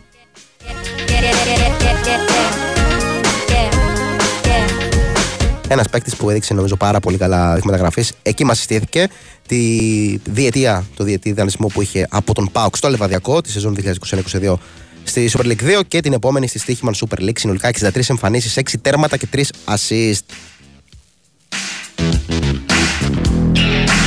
Επειδή έχει ακουστεί τις ε, προηγούμενες μέρες, ε, όχι στο ρεπορτάζ του Ατρόμητου τόσο, ε, από τα άλλα ρεπορτάζ, η περίπτωση του Λίρατζη, ότι ενδιαφέρθηκε ο Τρόμητος, αυτό που γνωρίζουμε εμείς για αυτή την περίπτωση είναι ότι έχει προταθεί από τον. όχι, έχει προταθεί, προτάθηκε τον ήθελε ως ελεύθερο και δεν έβλεπε κα, όχι προοπτική να τον λόγο να τον αποκτήσει στο δανεικό. Να πεις ότι, οκ, okay, λείπει ο Κεσχρίντας, Βρακίδης, θα επιστρέψεις σε ο Κεσχρίντα. Οπότε βρεθεί με τρεις παίκτες και χωρίς να μπορεί να αξιοποιήσει για παράδειγμα το Λύρατζη της επόμενης σεζόν.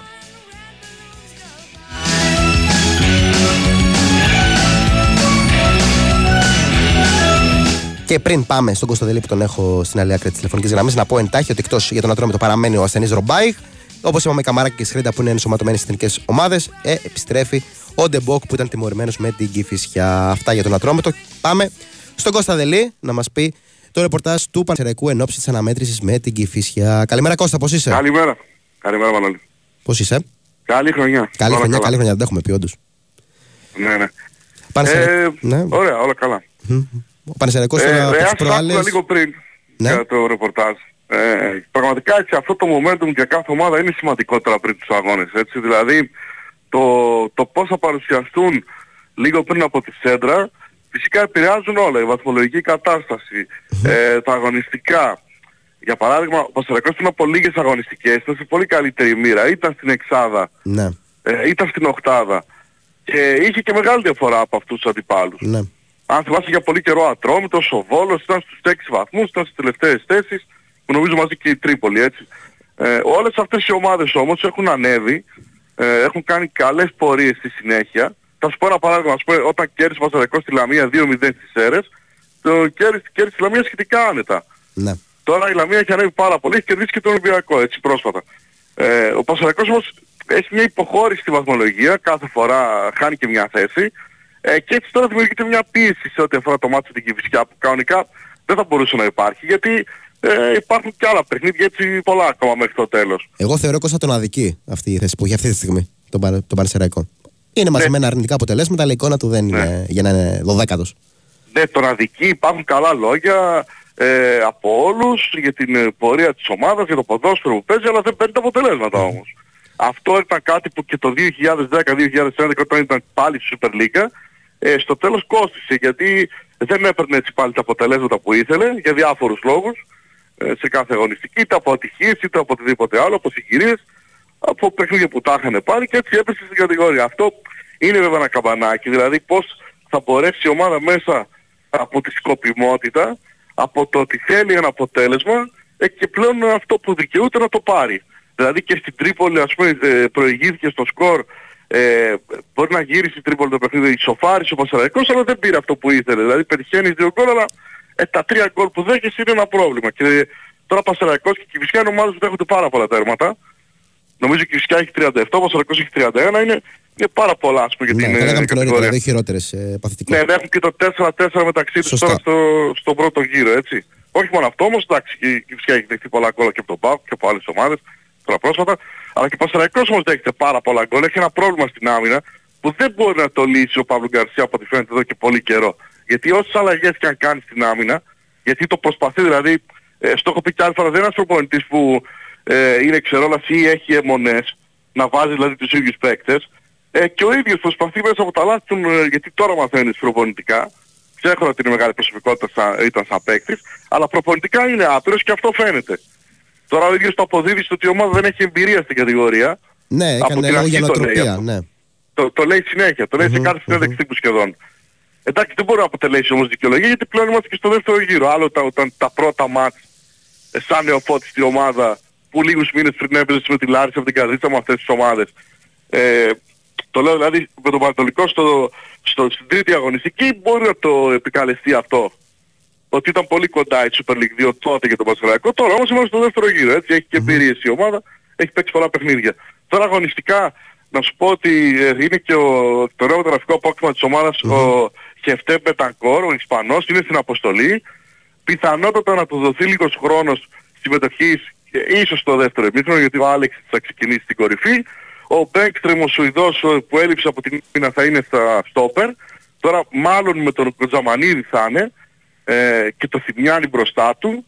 Ε, ο Θημιάνης μάλιστα έχει πετύχει και τα τρία τελευταία γκολ της ομάδας, δηλαδή έχει πετύχει δύο γκολ με την ΑΕΚ και το γκολ ε, το ένα με τον ε, Πανετολικό, έχει φτάσει στα τρία μαζί με τον Άλεξης και το Στάικο είναι στους πρώτους κόρες της ομάδας.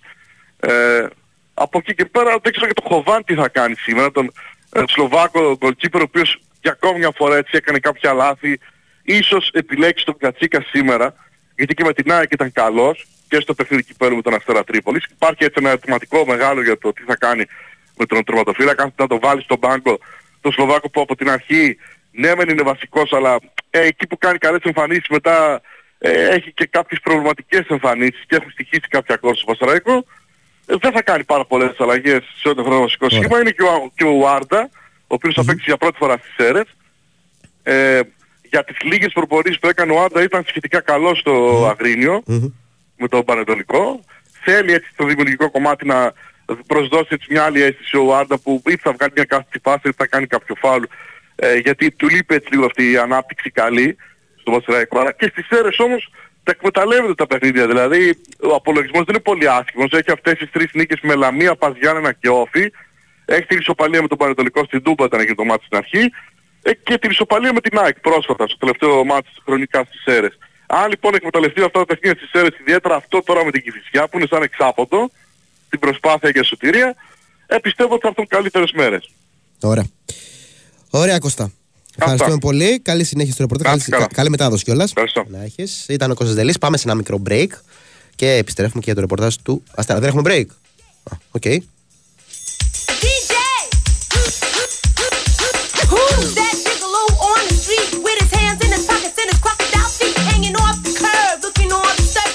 Ρωτάει ο φίλος αν βλέπω διπλό ΑΕΚ και ΠΑΟΚ για να παίξει 300 ευρώ.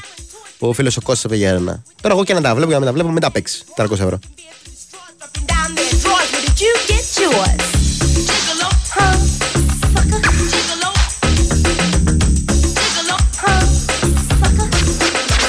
Εκτός δεν ξέρω και αν μιλάω με κανένα Κώστα βιοτέχνη, ε, βιομήχανο από τα Γιάννενα που λέει βιοτέχνη.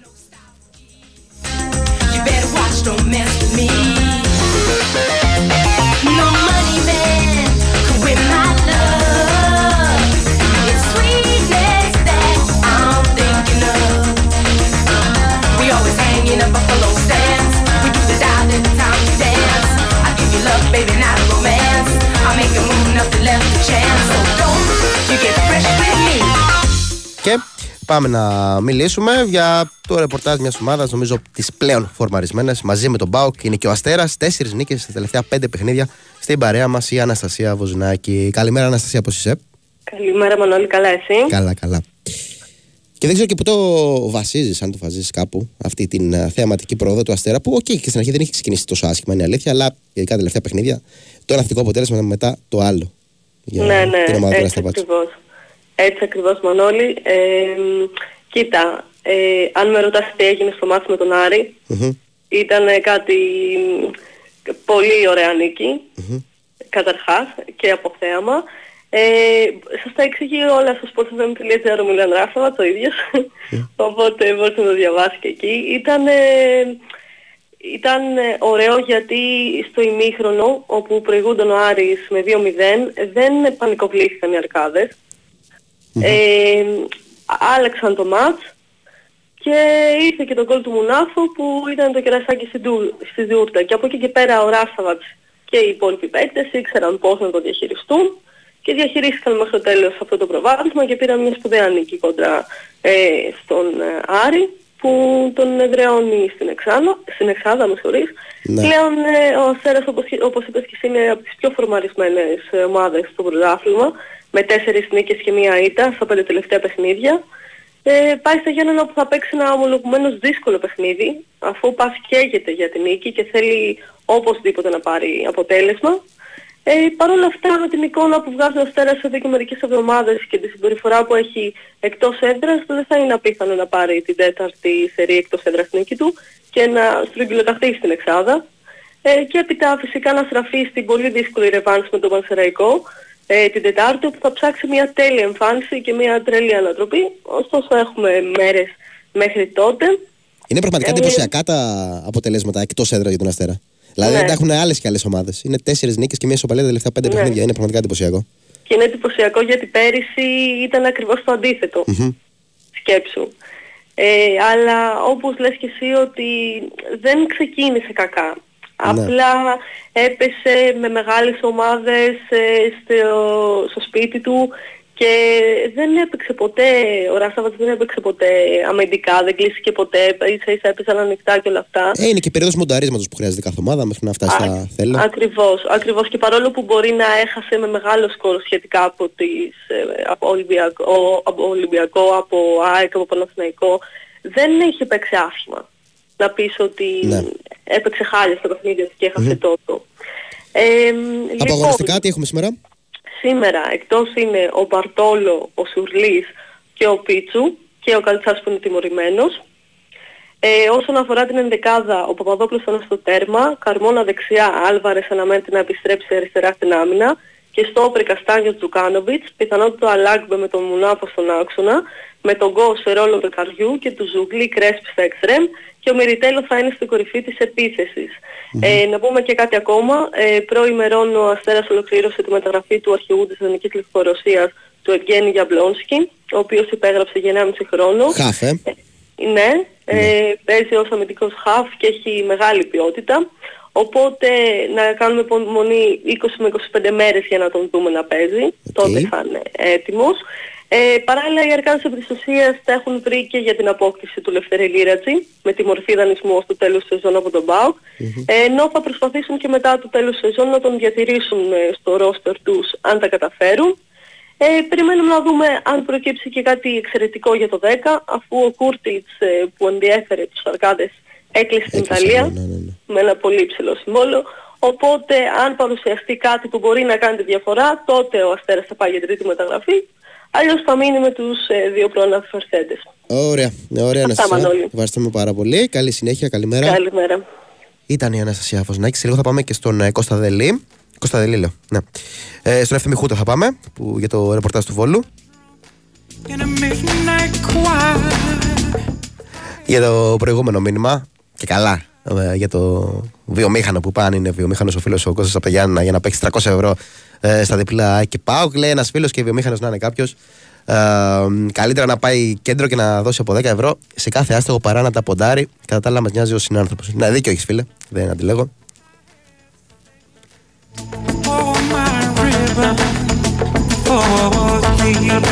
Χάριν αστεϊσμού το α, προηγούμενο σχόλιο. Ο φίλος ο Δημήτρης από τον Τύρναβο, Χ λέει, έπαιξε το ντέρμπι. Θα συζητήσουμε στο τελευταίο μισάρο της εκπομπής το ντέρμπι. Το Ολυμπιακός-ΑΕΚ και με τους ε, ρεπόρτερ και με τον Κωνσταντίνο Τζόγλου και με τον Νίκο Σταματέλο. Εγώ αυτό που έχω να πω είναι ότι. OK, okay, και στα δικά μου μάτια είναι φαβορί η ΑΕΚ βάσει και της κατάστασης ε, των δύο ομάδων. Παρ' όλα αυτά δεν γίνεται σε, να, να προξοφλούμε αποτελέσματα τόσο εύκολα επειδή ακούω τις τελευταίες δύο μέρες όταν ε, έχουμε μπροστά μας ένα ντέρμπι. αλλάζουν πολλά σε τέτοια παιχνίδια, είναι η αλήθεια, αλλά όντως και εγώ θεωρώ ότι είναι φαβορή η Ένωση. Πάμε λοιπόν να μιλήσουμε τώρα με τον Ευθύμη Χούτα για το παιχνίδι που μαζί με τον Πανεσαιρικό και Φυσιά τα δύο παιχνίδια ανοίγουν ε, την αυλαία. Βόλο ατρώμη του, στάβω μετά το τρομή του. Πάμε να πούμε και τα του Βόλου με τον Ευθύμη. Καλημέρα, Ευθύμη, πώς είσαι; Μανώλη, καλημέρα. Καλή χρονιά, δεν Καλή χρονιά, ναι, δεν έχουμε πει, όχι, όχι. Λοιπόν, ε, όπως πολύ σωστά είπες, είναι το ένα από τα δύο παιχνίδια που ανοίγουν την αυλία της αγωνιστικής, το πανθεσσαλικό. Ένας ε, καιρός εδώ στο Βόλο που είναι λίγο έτσι, κάνει κρύο, δεν έχει βροχή, αλλά δεν θα έχει θεατές, οπότε ξέρεις οι yeah. ότι θα υποστούν μες στο γήπεδο. Ε, να πω ότι για το Βόλο είναι από αυτά που λέμε το κλισέ έτσι ότι πρέπει να κερδίσει η ομάδα. Τώρα από την άλλη πρέπει να κερδίσει μια ομάδα που είναι δύο μήνες αίτητη με τον Σασαίδης. Ναι. Πολύ είναι 8, 8 παιχνίδια χωρίς ήττα ο Ατρόμητος, συν της άλλης κατάφερε να κερδίσει και Παναθηναϊκό όπως γνωρίζουμε και να σκόψει και το βαθμό στον Ολυμπιακό. Ε, βέβαια ο Βόλος έδειξε ε, στα παιχνίδια με ομάδες του ίδιου βεληνικούς, δεν θα πω με τις μεγάλες ομάδες, τον Παναθηναϊκό και την ΑΕΚ που δέχτηκε από τρία γκολ, αλλά με ομάδες όπως η Λαμία παράδειγμα που την έπαιξε εκτός έδρας την κέρδισε με 2-1. Έδειξε λοιπόν τον Άκη Λόπεθ ότι μπορεί αυτά τα παιχνίδια να τα καταφέρει καλύτερα. Ε, σαφώς και είναι δύσκολο παιχνίδι. Εγώ θεωρώ ότι και σήμερα η αποσία του αρχηγού του Τάσου Τσοκάνη είναι πολύ σημαντική στον άξονα. Mm-hmm. Ούτε τελικά σήμερα είναι έτοιμος να αγωνιστεί. Είχε μία ίωση, την ξεπέρασε. Έλειψε και το παιχνίδι με την ΑΕΚ. Αλλά έχει επιστροφές, έχει το Κλάτσιτς, ο οποίος θα παίξει στον άξονα και είναι σημαντική επιστροφή. Όπως και ο Καλογερόπουλος, ο βασικός κεντρικός αμυντικός, επιστρέφει και θα πάρει τη θέση του κ. της άμυνας παρτενέρ του Σιέλη. Ε, είναι παιχνίδι στο οποίο ο Βόλος θέλει να κερδίσει να πάει στους 17 βαθμούς, να πάρει βαθιά βαθμολογική ανάσα, ε, γιατί ας μην ξεχνάμε ότι τα τελευταία παιχνίδια του Βόλου ήταν οι ομάδες ε, από το ψηλό ράφι, έτσι, και με την Άκη, με τον Παναθηναϊκό και με τον Ολυμπιακό, έπαιξε δύσκολα παιχνίδια. Σε δύο αγωνιστικές έχει τον Πάουκ πίσω, τρεις αγωνιστικές mm. με τον Πάουκ. Ε, οπότε καταλαβαίνουμε αν, αν ο Βόλος καταφέρει και κερδίσει σήμερα, ε, θα πάει και με άλλη διάθεση και ψυχολογίας στο μάτι των Αστέρα Τρίπερς. Επίσης ένα πολύ δύσκολο παιχνίδι την επόμενη αγωνιστική. Έτσι, καταλαβαίνουμε ότι είναι ναι. μια σειρά παιχνίδια τώρα δύσκολα. Ε, να πω ότι το κλίμα είναι καλό στην ομάδα, υπάρχει καλή ψυχολογία. Θα πει κάποιος, ε, ενώ φύγαν ποδοσφαιριστές δεν έχουν έρθει ακόμα παίχτες, αυτό έχει να κάνει φίλε Μανούλη και με, την, ε, και με το γεγονός ότι ακόμα δεν έχει ξεκαθαρίσει το ιδιοκτησιακό καθεστώς. Καταλαβαίνεις τώρα ότι είμαστε σε μια κατάσταση που μπορεί να αλλάξει.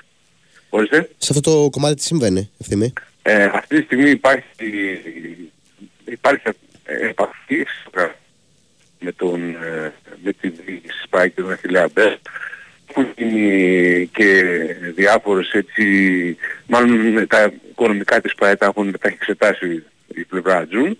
Ε, ακόμη όμως δεν έχει επιτευχθεί συμφωνία ή να βγει κάτι επίσημο προς τα έξω. Εγώ αυτό εξετάζω. Τα στιγμή που δεν έγιναν μεταγραφές έχει να κάνει με το γεγονός ότι δεν έχεις ξεκαθαρίσει το διοκτησιακό. Γιατί πάντα ο Βόλος όταν ήθελε να κάνει μεταγραφές την περίοδο του Ιανουαρίου τις έκανε τουλάχιστον το Δεκέμβριο για να μπορέσουν οι παίχτες να πάρουν έτσι ε, να εγκληματιστούν με την ομάδα και να είναι έτοιμοι με το που θα ξεκινήσει η νέα χρονιά.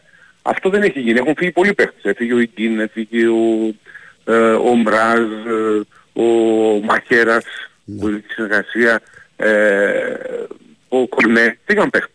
Αυτή τη στιγμή καταλάβει με την αποστολή, ε, με, δεν βγαίνει κοσάδα. Mm-hmm. Και με τις αποστολές που υπάρχουν. Οπότε καταλαβαίνουμε ότι θα πρέπει να τελειώνει αυτό το θέμα με το δεξιακό, αν θα έχουμε αλλαγή ή όχι, για να μπορέσει η ομάδα να κάνει τις μεταγραφές που απαιτούνται. Θέλει οπωσδήποτε δύο ακραίους επιθετικούς, κεντρικό αμυντικό, τερματοφύλακα πήρε η ομάδα και ίσως ακόμα να παίχτη εκεί στη μεσαία γραμμή.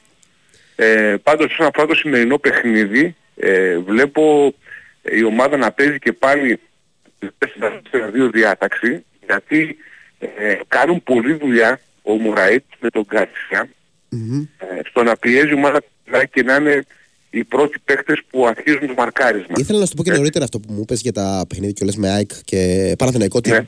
ήρθαν βαριεζίδα από βαριεσίτες 3-0, OK. Okay, ότι έχει δείξει καλά στοιχεία η ομάδα του Βόλου σε αυτά τα παιχνίδια. Κοίταξε να σου πω κάτι. Όταν την ΑΕΚ την περιορίζεις για 32 λεπτά χωρίς ευκαιρία, δηλαδή η ΑΕΚ αν θυμάσαι καλά... Μέχρι το 29, μέχρι το 29, ναι. Στο 29 έκανε μια ευκαιρία το μια κεφάλι του Κατσίνου, το, το κεφάλι του Κατσίνου πήγε στα χέρια του Κώστη. Δεν είχε ευκαιρία μέχρι το 29 η ΑΕΚ. Ναι. Λοιπόν και κάνει το γκολ. Και όταν την ΑΕΚ ε, έχει η ΑΕΚ ευστοχία 100% στις φάσεις που έχει δημιουργήσει τα προηγούμενα παιχνίδια. Έτσι. Ήταν πολύ ευστοχία η ΑΕΚ στο το γκολ. Ναι. Από τα λίγα παιχνίδια Από τα λίγα ακριβώς φέτος. Δηλαδή νομίζω το 3-0 αδικεί το Βόλο γιατί στο 1-0 έχει δύο εκπληκτικές ευκαιρίες που αν ο Στάνκοβιτς δεν έκανε τις αποκρούσεις με Τέλετιτς και Αχδανίδη μπορεί να έχει σοφαρίσει ο Βόλος στο ημίχρονο. Mm-hmm. Λοιπόν, γι' αυτό λέω ότι το 3-0 είναι ένα σκορ που δεν αδικεί κάπως το Βόλο, θα μπορούσε να έχει υπήρχε αυτός ένα γκολ, αλλά σήμερα επαναλαμβάνω τον Ατρόμητο, επειδή ο Ατρόμητος είναι μια ομάδα που ε, και βάζει και δέχεται γκολ. Και τα παιχνίδια αν όλοι, ανάμεσα στον Βόλο και τον Ατρόμητο έχουν τέματα και έχουν και πολύ καλό θέαμα. Και είναι και μοιρασμένη η προφορία. Έχει 6 νίκες ο Βόλος, 5 νίκες ο Ατρόμητος και 3 μάτια έχουν λήξει σόπαλα στο mm-hmm. σύνολο. Ένα-ένα το προηγούμενο μάτι, στον πρώτο γύρο. Ναι, στον πρώτο, με αυτό γκολ είχε ισοφαρίσει ο Βόλος, αυτό το δεύτερο μικρό, σε δέδω. Σωστά. Ε, σιγά λοιπόν, κόψεις τα τέσσερα δεκάδας, είπες. Ε, ναι, ε, λοιπόν πάμε να δούμε δεκάδα. Είναι μια αξιόλογη δεκάδα και, και παίκτες που μπορούν να τον βοηθήσουν. Λοιπόν, ο Κώστιτς, στο δεξί άκρο της άμυνας, επειδή θα λείψει ο Άλχο, έπαθε μια δράση. Κοντρα στην άκρη, ναι οπότε δεν παίζει. Θα δούμε τώρα τον Μίγα στο δεξί άκρο. Ευθύμη, αν μπορείς λίγο να μετακινηθείς λιγάκι. Ναι, ναι. Θες να ακούς τώρα καλύτερα. Ναι, ναι, ναι, ναι. Τώρα δεν σε ακούμε καλύτερα, μάλλον δεν έπρεπε να το πω αυτό. Α, δεν τον έχουμε στην παρέα μας, βέβαια λίγο, σε λίγο πάμε και σε πολιτικό. Θα προσπαθήσουμε πριν πάμε στο πολιτικό να τον έχουμε.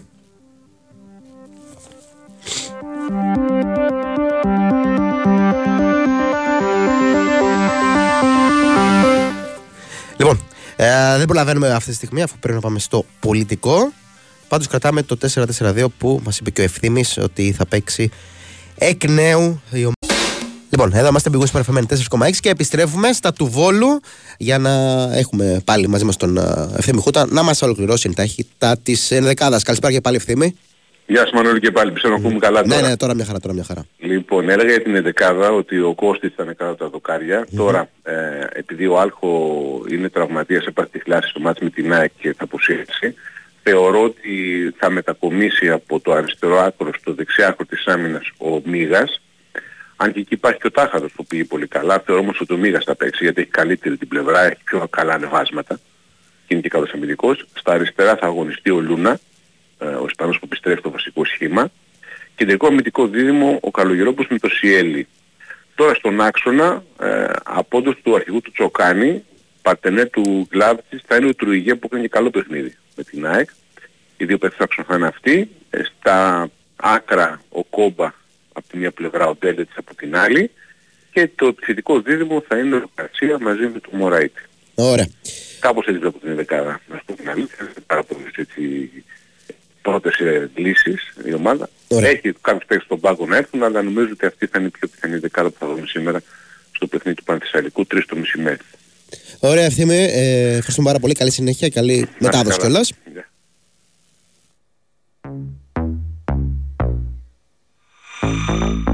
Ο φίλος ο Δήμος από την Καστοριά α, βλέπει χαμηλό σκορ στο Ολυμπιακό ΣΑΕΚ.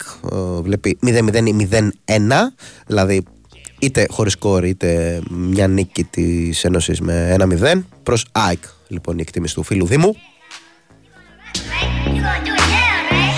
Για το φίλο που ρωτάει για τον Τορεχόν, γιατί ενώ έχει πέτυχε χατρίκ στο προηγούμενο μάτς δεν παίζει σήμερα στο Παθηνικό, είναι τραυματίας ο αριστερός μπακ του Πανετολικού.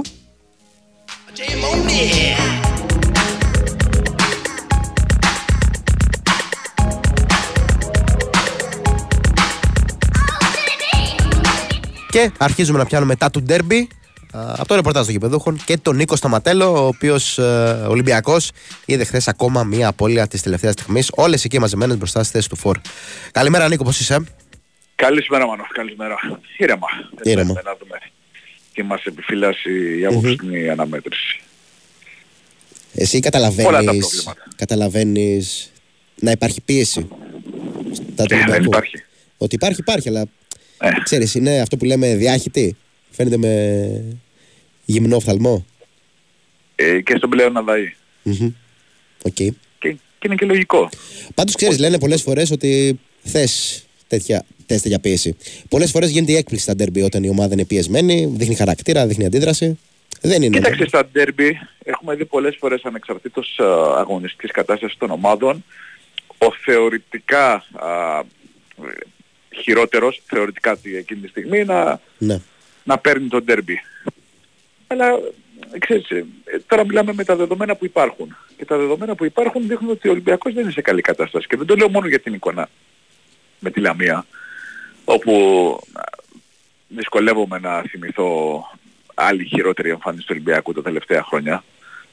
Ε, είναι και με τον Ατρόμητο και με τον ε, Πανσεραϊκό ε, και με τον Βόλο δεν λες ότι μάγεψε τα πληθή. Απλά με τον Βόλο ήταν μάλλον προπονητή, αλλά επειδή είναι η ίδια ομάδα, ξέρεις, κρατάμε γενικότερα την εικόνα και ναι. καταλήγουμε ε, στο συμπέρασμα ότι ο Ολυμπιακός δεν είναι σε καλή κατάσταση. Κυρίως επαναλαμβάνω λόγω εμφανίσεων. Γιατί ας πούμε και με τον Ατρόμητο εγώ θα μπορούσε να το πάρει το, το παιχνίδι. Έκανε τις φάσεις για να το πάρει το παιχνίδι. Ίσως αν έβαζε το πέναλτι ο Φορτούνης να αντίδρασε διαφορετικά η ομάδα και να μπορούσε να το πάρει το παιχνίδι. Αλλά ε, στέκομαι στην εικόνα. Και η εικόνα δείχνει ότι ο Ολυμπιακός δεν είναι σε καλή κατάσταση. Και έχει και πολλά προβλήματα α, στην ε, επίθεση, στην κορυφή της επίθεσης. Και καλούνται ε, κάποιοι παίχτες να βγουν μπροστά στην δύσκολη στιγμή. Να βγουν μπροστά παίχτες όπως ο Φορτούνης, ο Ποντένσε, όπου κακά τα ψέματα, ε, όχι μόνο στη Λαμία, το τελευταίο διάστημα δεν είναι καλά. Mm-hmm. Και τον Ποντένσε δεν τον πήρες μόνο για να σκοράρει με τον μπάσκετ τον Όφη, μόνο το σεβασμό και στις δύο ομάδες. Ούτε να... Όχι, συνολικά, συνολικά, ναι. Ναι, ούτε να σποστάρει τον γκολ με την Πάτσκα Τόπολα α, τη βραδιά που έχει αφήσει τρεις βαθμούς στη Λαμία. Τον θες και σε τέτοια παιχνίδια. Στο πρώτο παιχνίδι με την ΑΕΚ έχει βγάλει και αυτή την assist. Χωρί... Δεν θυμάμαι κιόλας αν έχει κάνει πολλές προπονήσεις πριν το... Όχι, στο, στο πρώτο παιχνίδι με την ΑΕΚ ε, ναι, ε, μπήκε με λίγες προπονήσεις και έβγαλε την assist. Αλλά τώρα κακά τα ψέματα ο δεν είναι αυτός που περιμέναμε να είναι.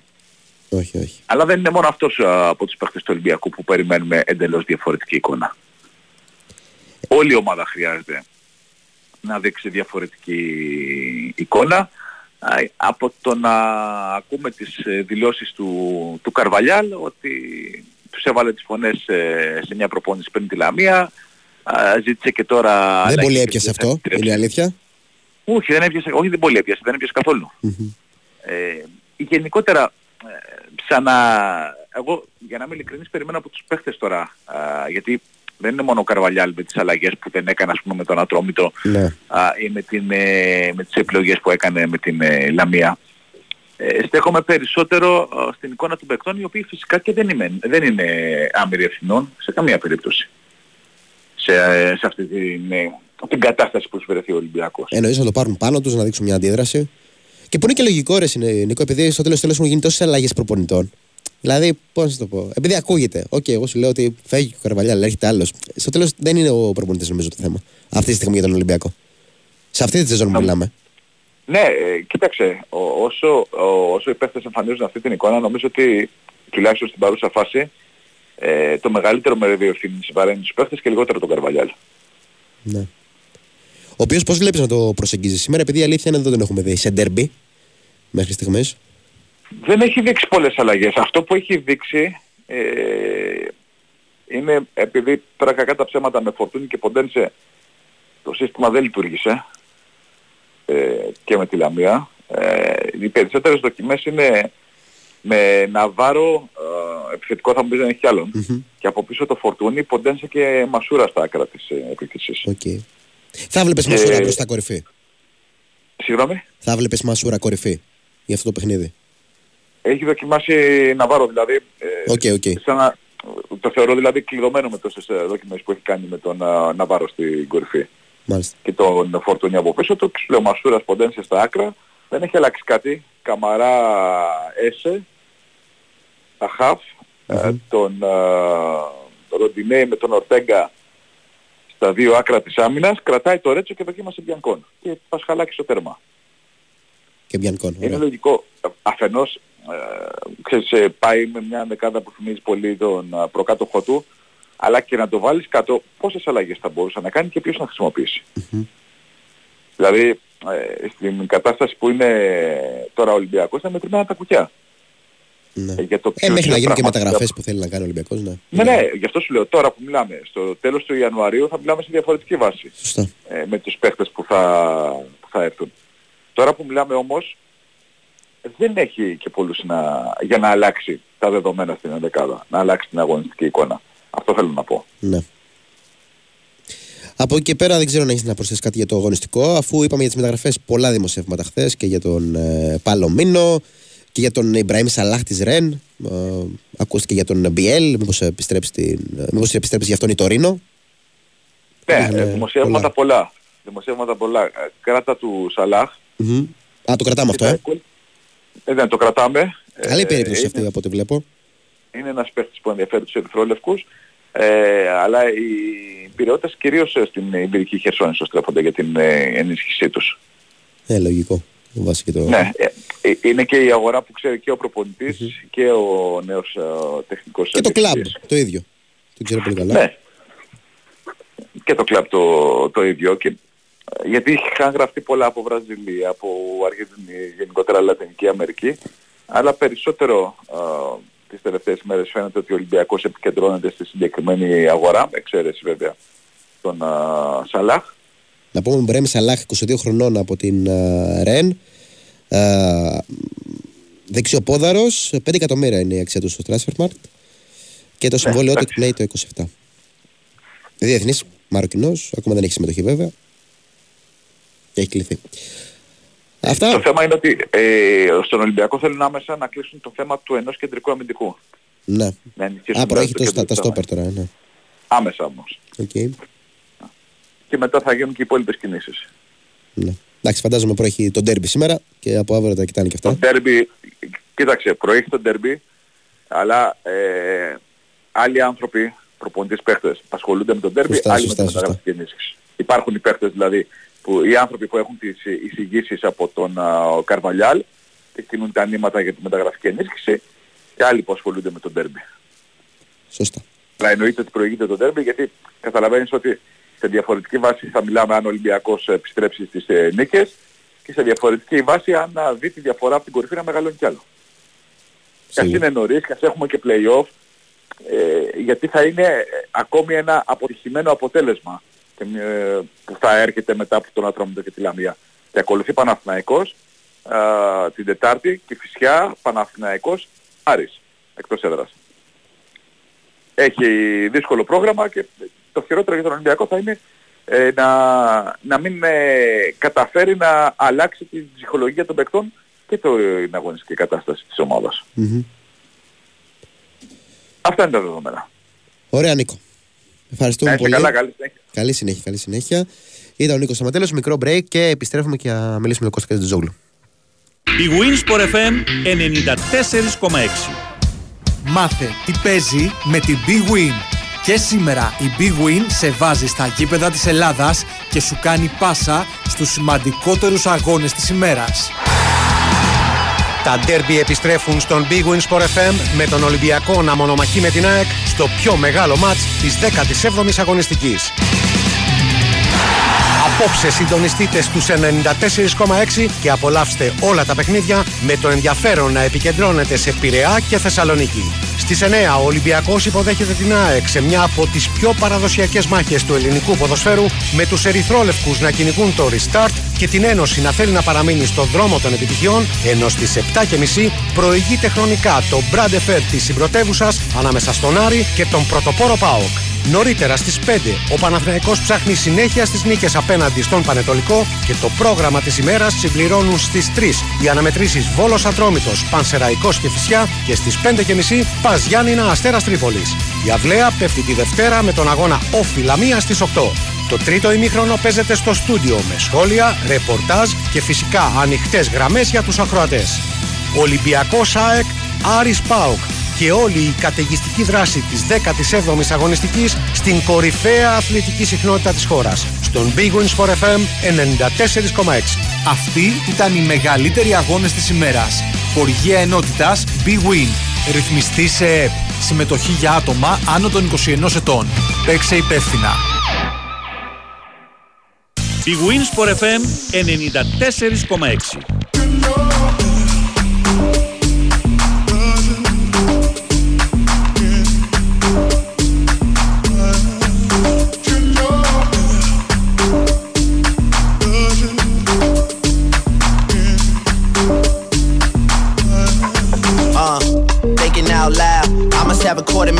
Right now. Hard to make a song about something other than the money. Things I'm about to talk, I'm blunt staying blunt. Pretty women, are you here? Are you here right now, huh? We should all disappear right now. Look, you're getting all your friends and you're getting in the car and you're coming to the house. Are we clear right now, huh? Εδώ είμαστε πηγόνι προφεμένοι 4,6. Τελευταίο τεαρτάκι της εκπομπής. Ακολουθούν οι μπάσκετ που θα τα πείτε αναλυτικότατα ε, και για το μπάσκετ. Όχι μόνο βέβαια. Θα υπάρχουν τα ποδοσφαιρικά ρεπορτάζ. Σήμερα πάντως το μπάσκετ είναι πλούσια δράση και με Ολυμπιακός 3 παρατέταρτο και με Παναθηναϊκός Άκτορ Περιστέρη 5 ώρα. Είχα δει και ένα σχετικό μήνυμα νωρίτερα από έναν φίλο ο οποίος ε, διαμαρτυρόταν και με το δίκαιο του μπορώ να πω. Για το ότι και τα δύο παιχνίδια του Παναθηναϊκού σήμερα είναι την ίδια ώρα ακριβώς και σε ποδόσφαιρο και σε μπάσκετ. Και 6 ώρα ολοκληρώνει το πρόγραμμα με το κολοσσός Ρόδου Λαύριο.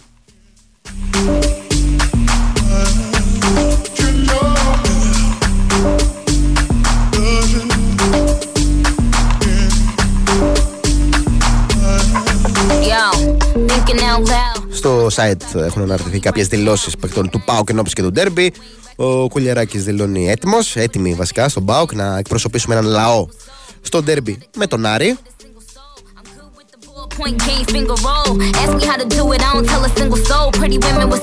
Από την πλευρά του, ο Αντρίγια Ζεύκοβιτ μέσω ανάρτησης του στο Instagram δηλώνει χαρούμενος που γύρισε. Πάμε Πάουκ, ολοκληρώνει το μήνυμά του.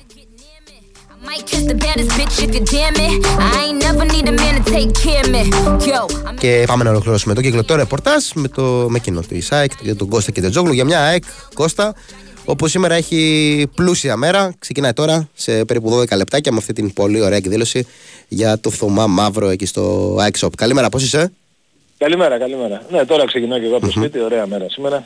Έχει και μπάσκετ κιόλας μετά το ντέρμπι. Ναι, μετά κατευθείαν στα Ηλιάσια και μετά κατευθείαν θα έλεγα στο Καρεσκάκι αλλά κατευθείαν σπίτι. Για το... Ε, θα δούμε και το Πάο Κάρις επί τη ευκαιρία. Ναι, είναι... Άρης Πάοκ μάλλον. Μπόλικη δράση, μπόλικη δράση. Ναι. Λοιπόν, για την ΑΕΚ σήμερα. Ναι. Εντάξει, τώρα περίεργο παιχνίδι. Το λες υπό την έννοια ότι έχει πολύ πίεση ο Ολυμπιακός. Λόγω του Ολυμπιακού. Ναι, λόγω ναι, του ναι, Ολυμπιακού. Είναι... Καλά, κοίτα, ο Ολυμπιακός πάντα έχει πίεση. Ναι. Και τα ντέρμπι πάντα έχουν πίεση. Απλά, εντάξει, είναι περίεργο γιατί και ο Ολυμπιακός δείχνει ένα πρόσωπο τώρα ε, κάτι γνώμη χειρότερο από ό,τι πριν με τον Μαρτίνεθ. Ε, εντάξει, δεν θέλω να πω ότι ο Καρβαλιάλ ας πούμε είναι χειρότερος γιατί να σου ήρθε τώρα ε, Τρεις αγώνες έχει, έχει παίξει και έναν ευρωπαϊκό νομίζω. Πρόλαβα, δεν θυμάμαι κιόλας, νομίζω όχι δεν προλάβα ευρωπαϊκό. Ο Καρβαλιάλ; Ε, έχει ναι. προλάβει, έχει προλάβει. Ναι. Προλάβει. Με την Τόπολα, ναι. Α, με την Τόπολα, μπράβο, συγγνώμη, γιατί ναι, ναι. το είχα, ναι, είχα, τον μπέρδεψα με, το, με τον Άγιαξ. Εκείνη τη μέρα και τη Η ίδια μέρα και ώρα. Ε, ναι, ναι. Τέλος πάντων δεν μπορείς ε, να πεις δηλαδή ότι την ευθύνη. Ε, η εικόνα πάντως είναι, δείχνει χειρότερη. Δηλαδή ο Ολυμπιακός ήταν, πριν είχε, ήταν μια ομάδα που έβρισκε την άκρη συνήθως στο επιθετικό κομμάτι και είχε πάντα θέματα στην άμυνα, στην αρχή της σεζόν. Ε, τώρα φαίνεται ότι έχει χάσει και αυτό. Οπότε σήμερα δεν ξέρουμε και τι, τι Ολυμπιακό θα δούμε. Σίγουρα όμως θα δούμε μια ομάδα που είναι και ένας αγώνας επιβίωσης. Και όταν λέω επιβίωση εννοώ και προσωπικής επιβίωσης και δεν εννοώ στην κυριολεξία δηλαδή ότι κινδυνεύουν ζωές ας πούμε. Απλά ε, επειδή είναι και μια περίοδος ανακατατάξεων και στον Ολυμπιακό φεύγουν εύκολα παίχτες, έρχονται παίχτες κτλ. Ε, νομίζω ότι οι προσφυγές που θα παίξουν σήμερα τον Ολυμπιακό ε, ε, είναι, θα παίξουν και για τους εαυτούς τους εκτός από την ομάδα. Ε, άρα είναι, οι συνθήκες γίνονται για μένα πιο δύσκολες από, την, από ό,τι ας πούμε ήταν στα περσινά μάτς παρότι πέρασε ο Ολυμπιακός δεν είχε φτάσει τόσο κάτω όσο τώρα δείχνει να είναι. Ε, επίσης το άλλο γήπεδο είναι μια περίεργη συνθήκη η ΑΕΚ δεν την έχει βολέψει ποτέ να παίζει χωρίς κόσμο. Δηλαδή ακόμη και σε εκτός έδρας παιχνίδια, για παράδειγμα, ιδίως με τη συγκεκριμένη ομάδα του Ολυμπιακό, στα, πέρυσι στα εκτός έδρας μάτς ε, πήγε καλύτερα μπορώ να σου πω. Ειδικά αυτό το πρώτο εμίχρονο ε, του 0-0 ήταν... Ναι, και, και στο 3-1. Ναι, όχι, ναι, ναι, ναι, αλλά... Και στο κύπελο σχετικά εύκολα κράτησε το 3-0 του πρώτου αγώνα. Εντάξει, έχασε 2-1, αλλά...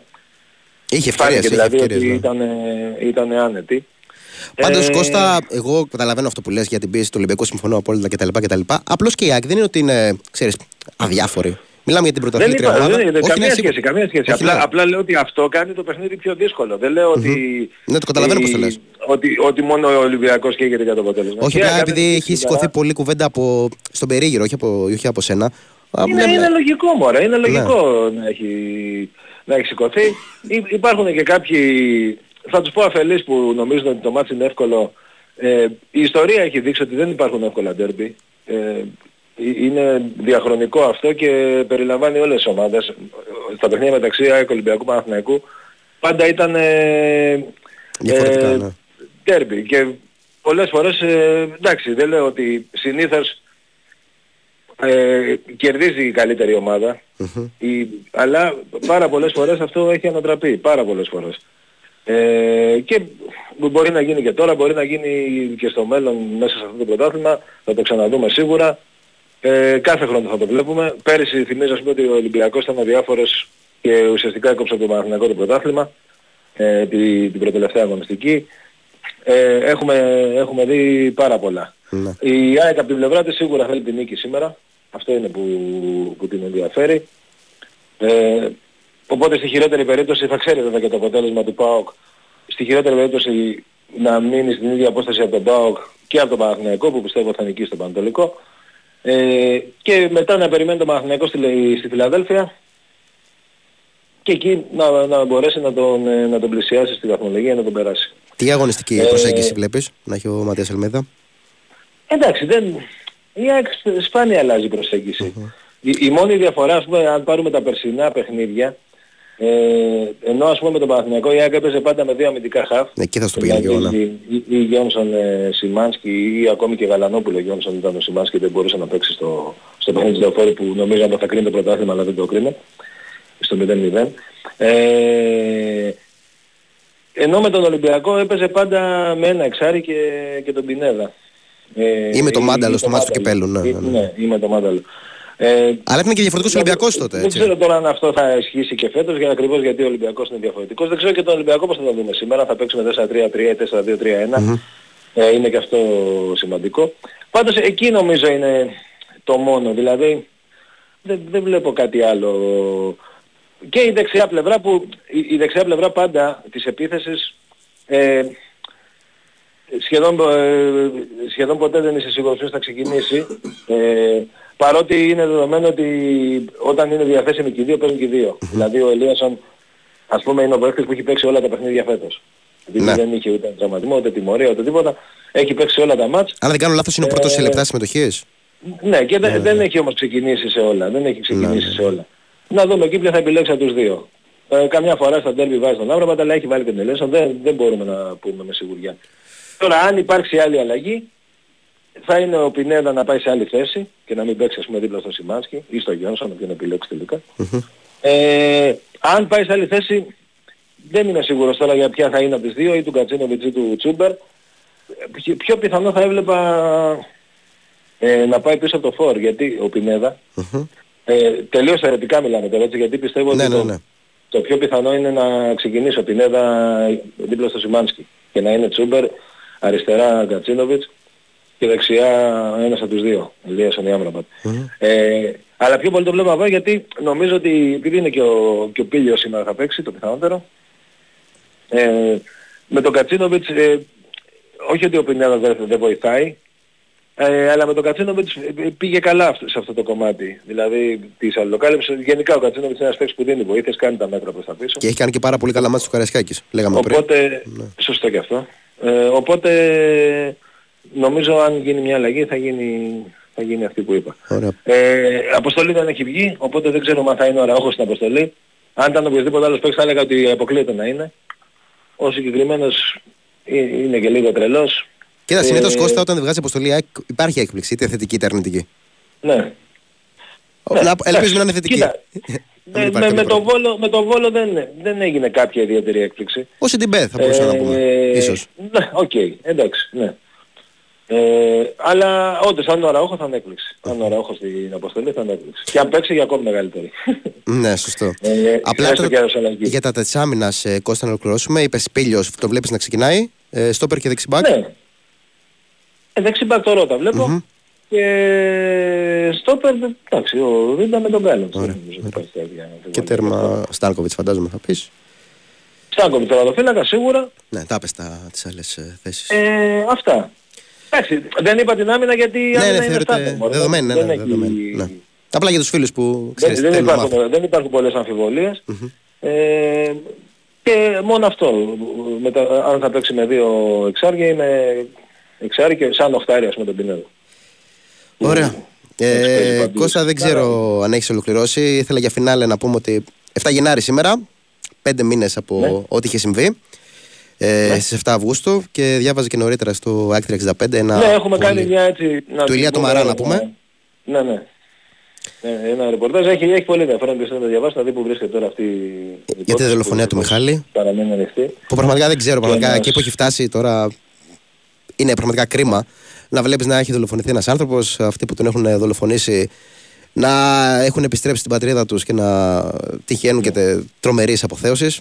Τώρα μιλάμε για φασίστες, για δολοφόνους. Εντάξει, αυτό είναι άλλο. Οι αποθέσεις δεν έχει. Το θέμα είναι ότι δεν κατάφερε η αστυνομία και να διαλευκάνει το, το έγκλημα. Αυτό είναι το άσχημο. Ναι. Τέλος πάντων, θέλει να διαβάσει περισσότερα, μπορεί να... Και σε ευχαριστώ που το είπες, να, να το δεις στα 65. Όταν το λέω γιατί αξίζει. Δεν Όχι, ναι, ναι, το διάβαζα και εγώ το πρωί. Είναι...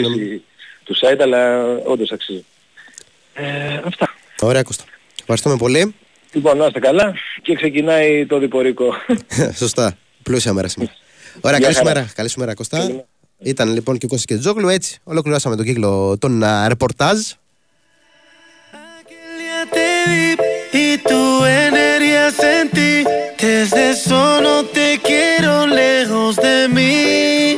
Ναι, λέγαμε αυτό που συζητούσαμε στο φινάλε με τον Κώστα Κιτετζόγλου για τη δολοφονία του Μιχάλη Κατσούρη, σαν σήμερα πριν πέντε μήνες στις 7 Αυγούστου και πλέον α, δεν γνωρίζουμε ποιος είναι ο δολοφόνος. Έχουν απελευθερωθεί όλοι ε, οι Κροάτες που, που είχαν συλληφθεί. Ελπίζουμε να μην μείνει στο αρχείο αυτή η υπόθεση. Και δεν γνωρίζουμε κιόλας αν είναι εκ των συλληφθέντων, που είχαν συλληφθεί τέλος πάντων, ο δολοφόνος, υπό την έννοια του ότι και στο ρεπορτάζ που ανέφερα νωρίτερα στο 65 και γενικότερα φαίνεται ότι υπάρχει περίπτωση να είναι εκ των ατόμων που προσπάθησαν να δραπετεύσουν από τη χώρα μόλις έγινε αυτό το δολοφονικό συμβάν.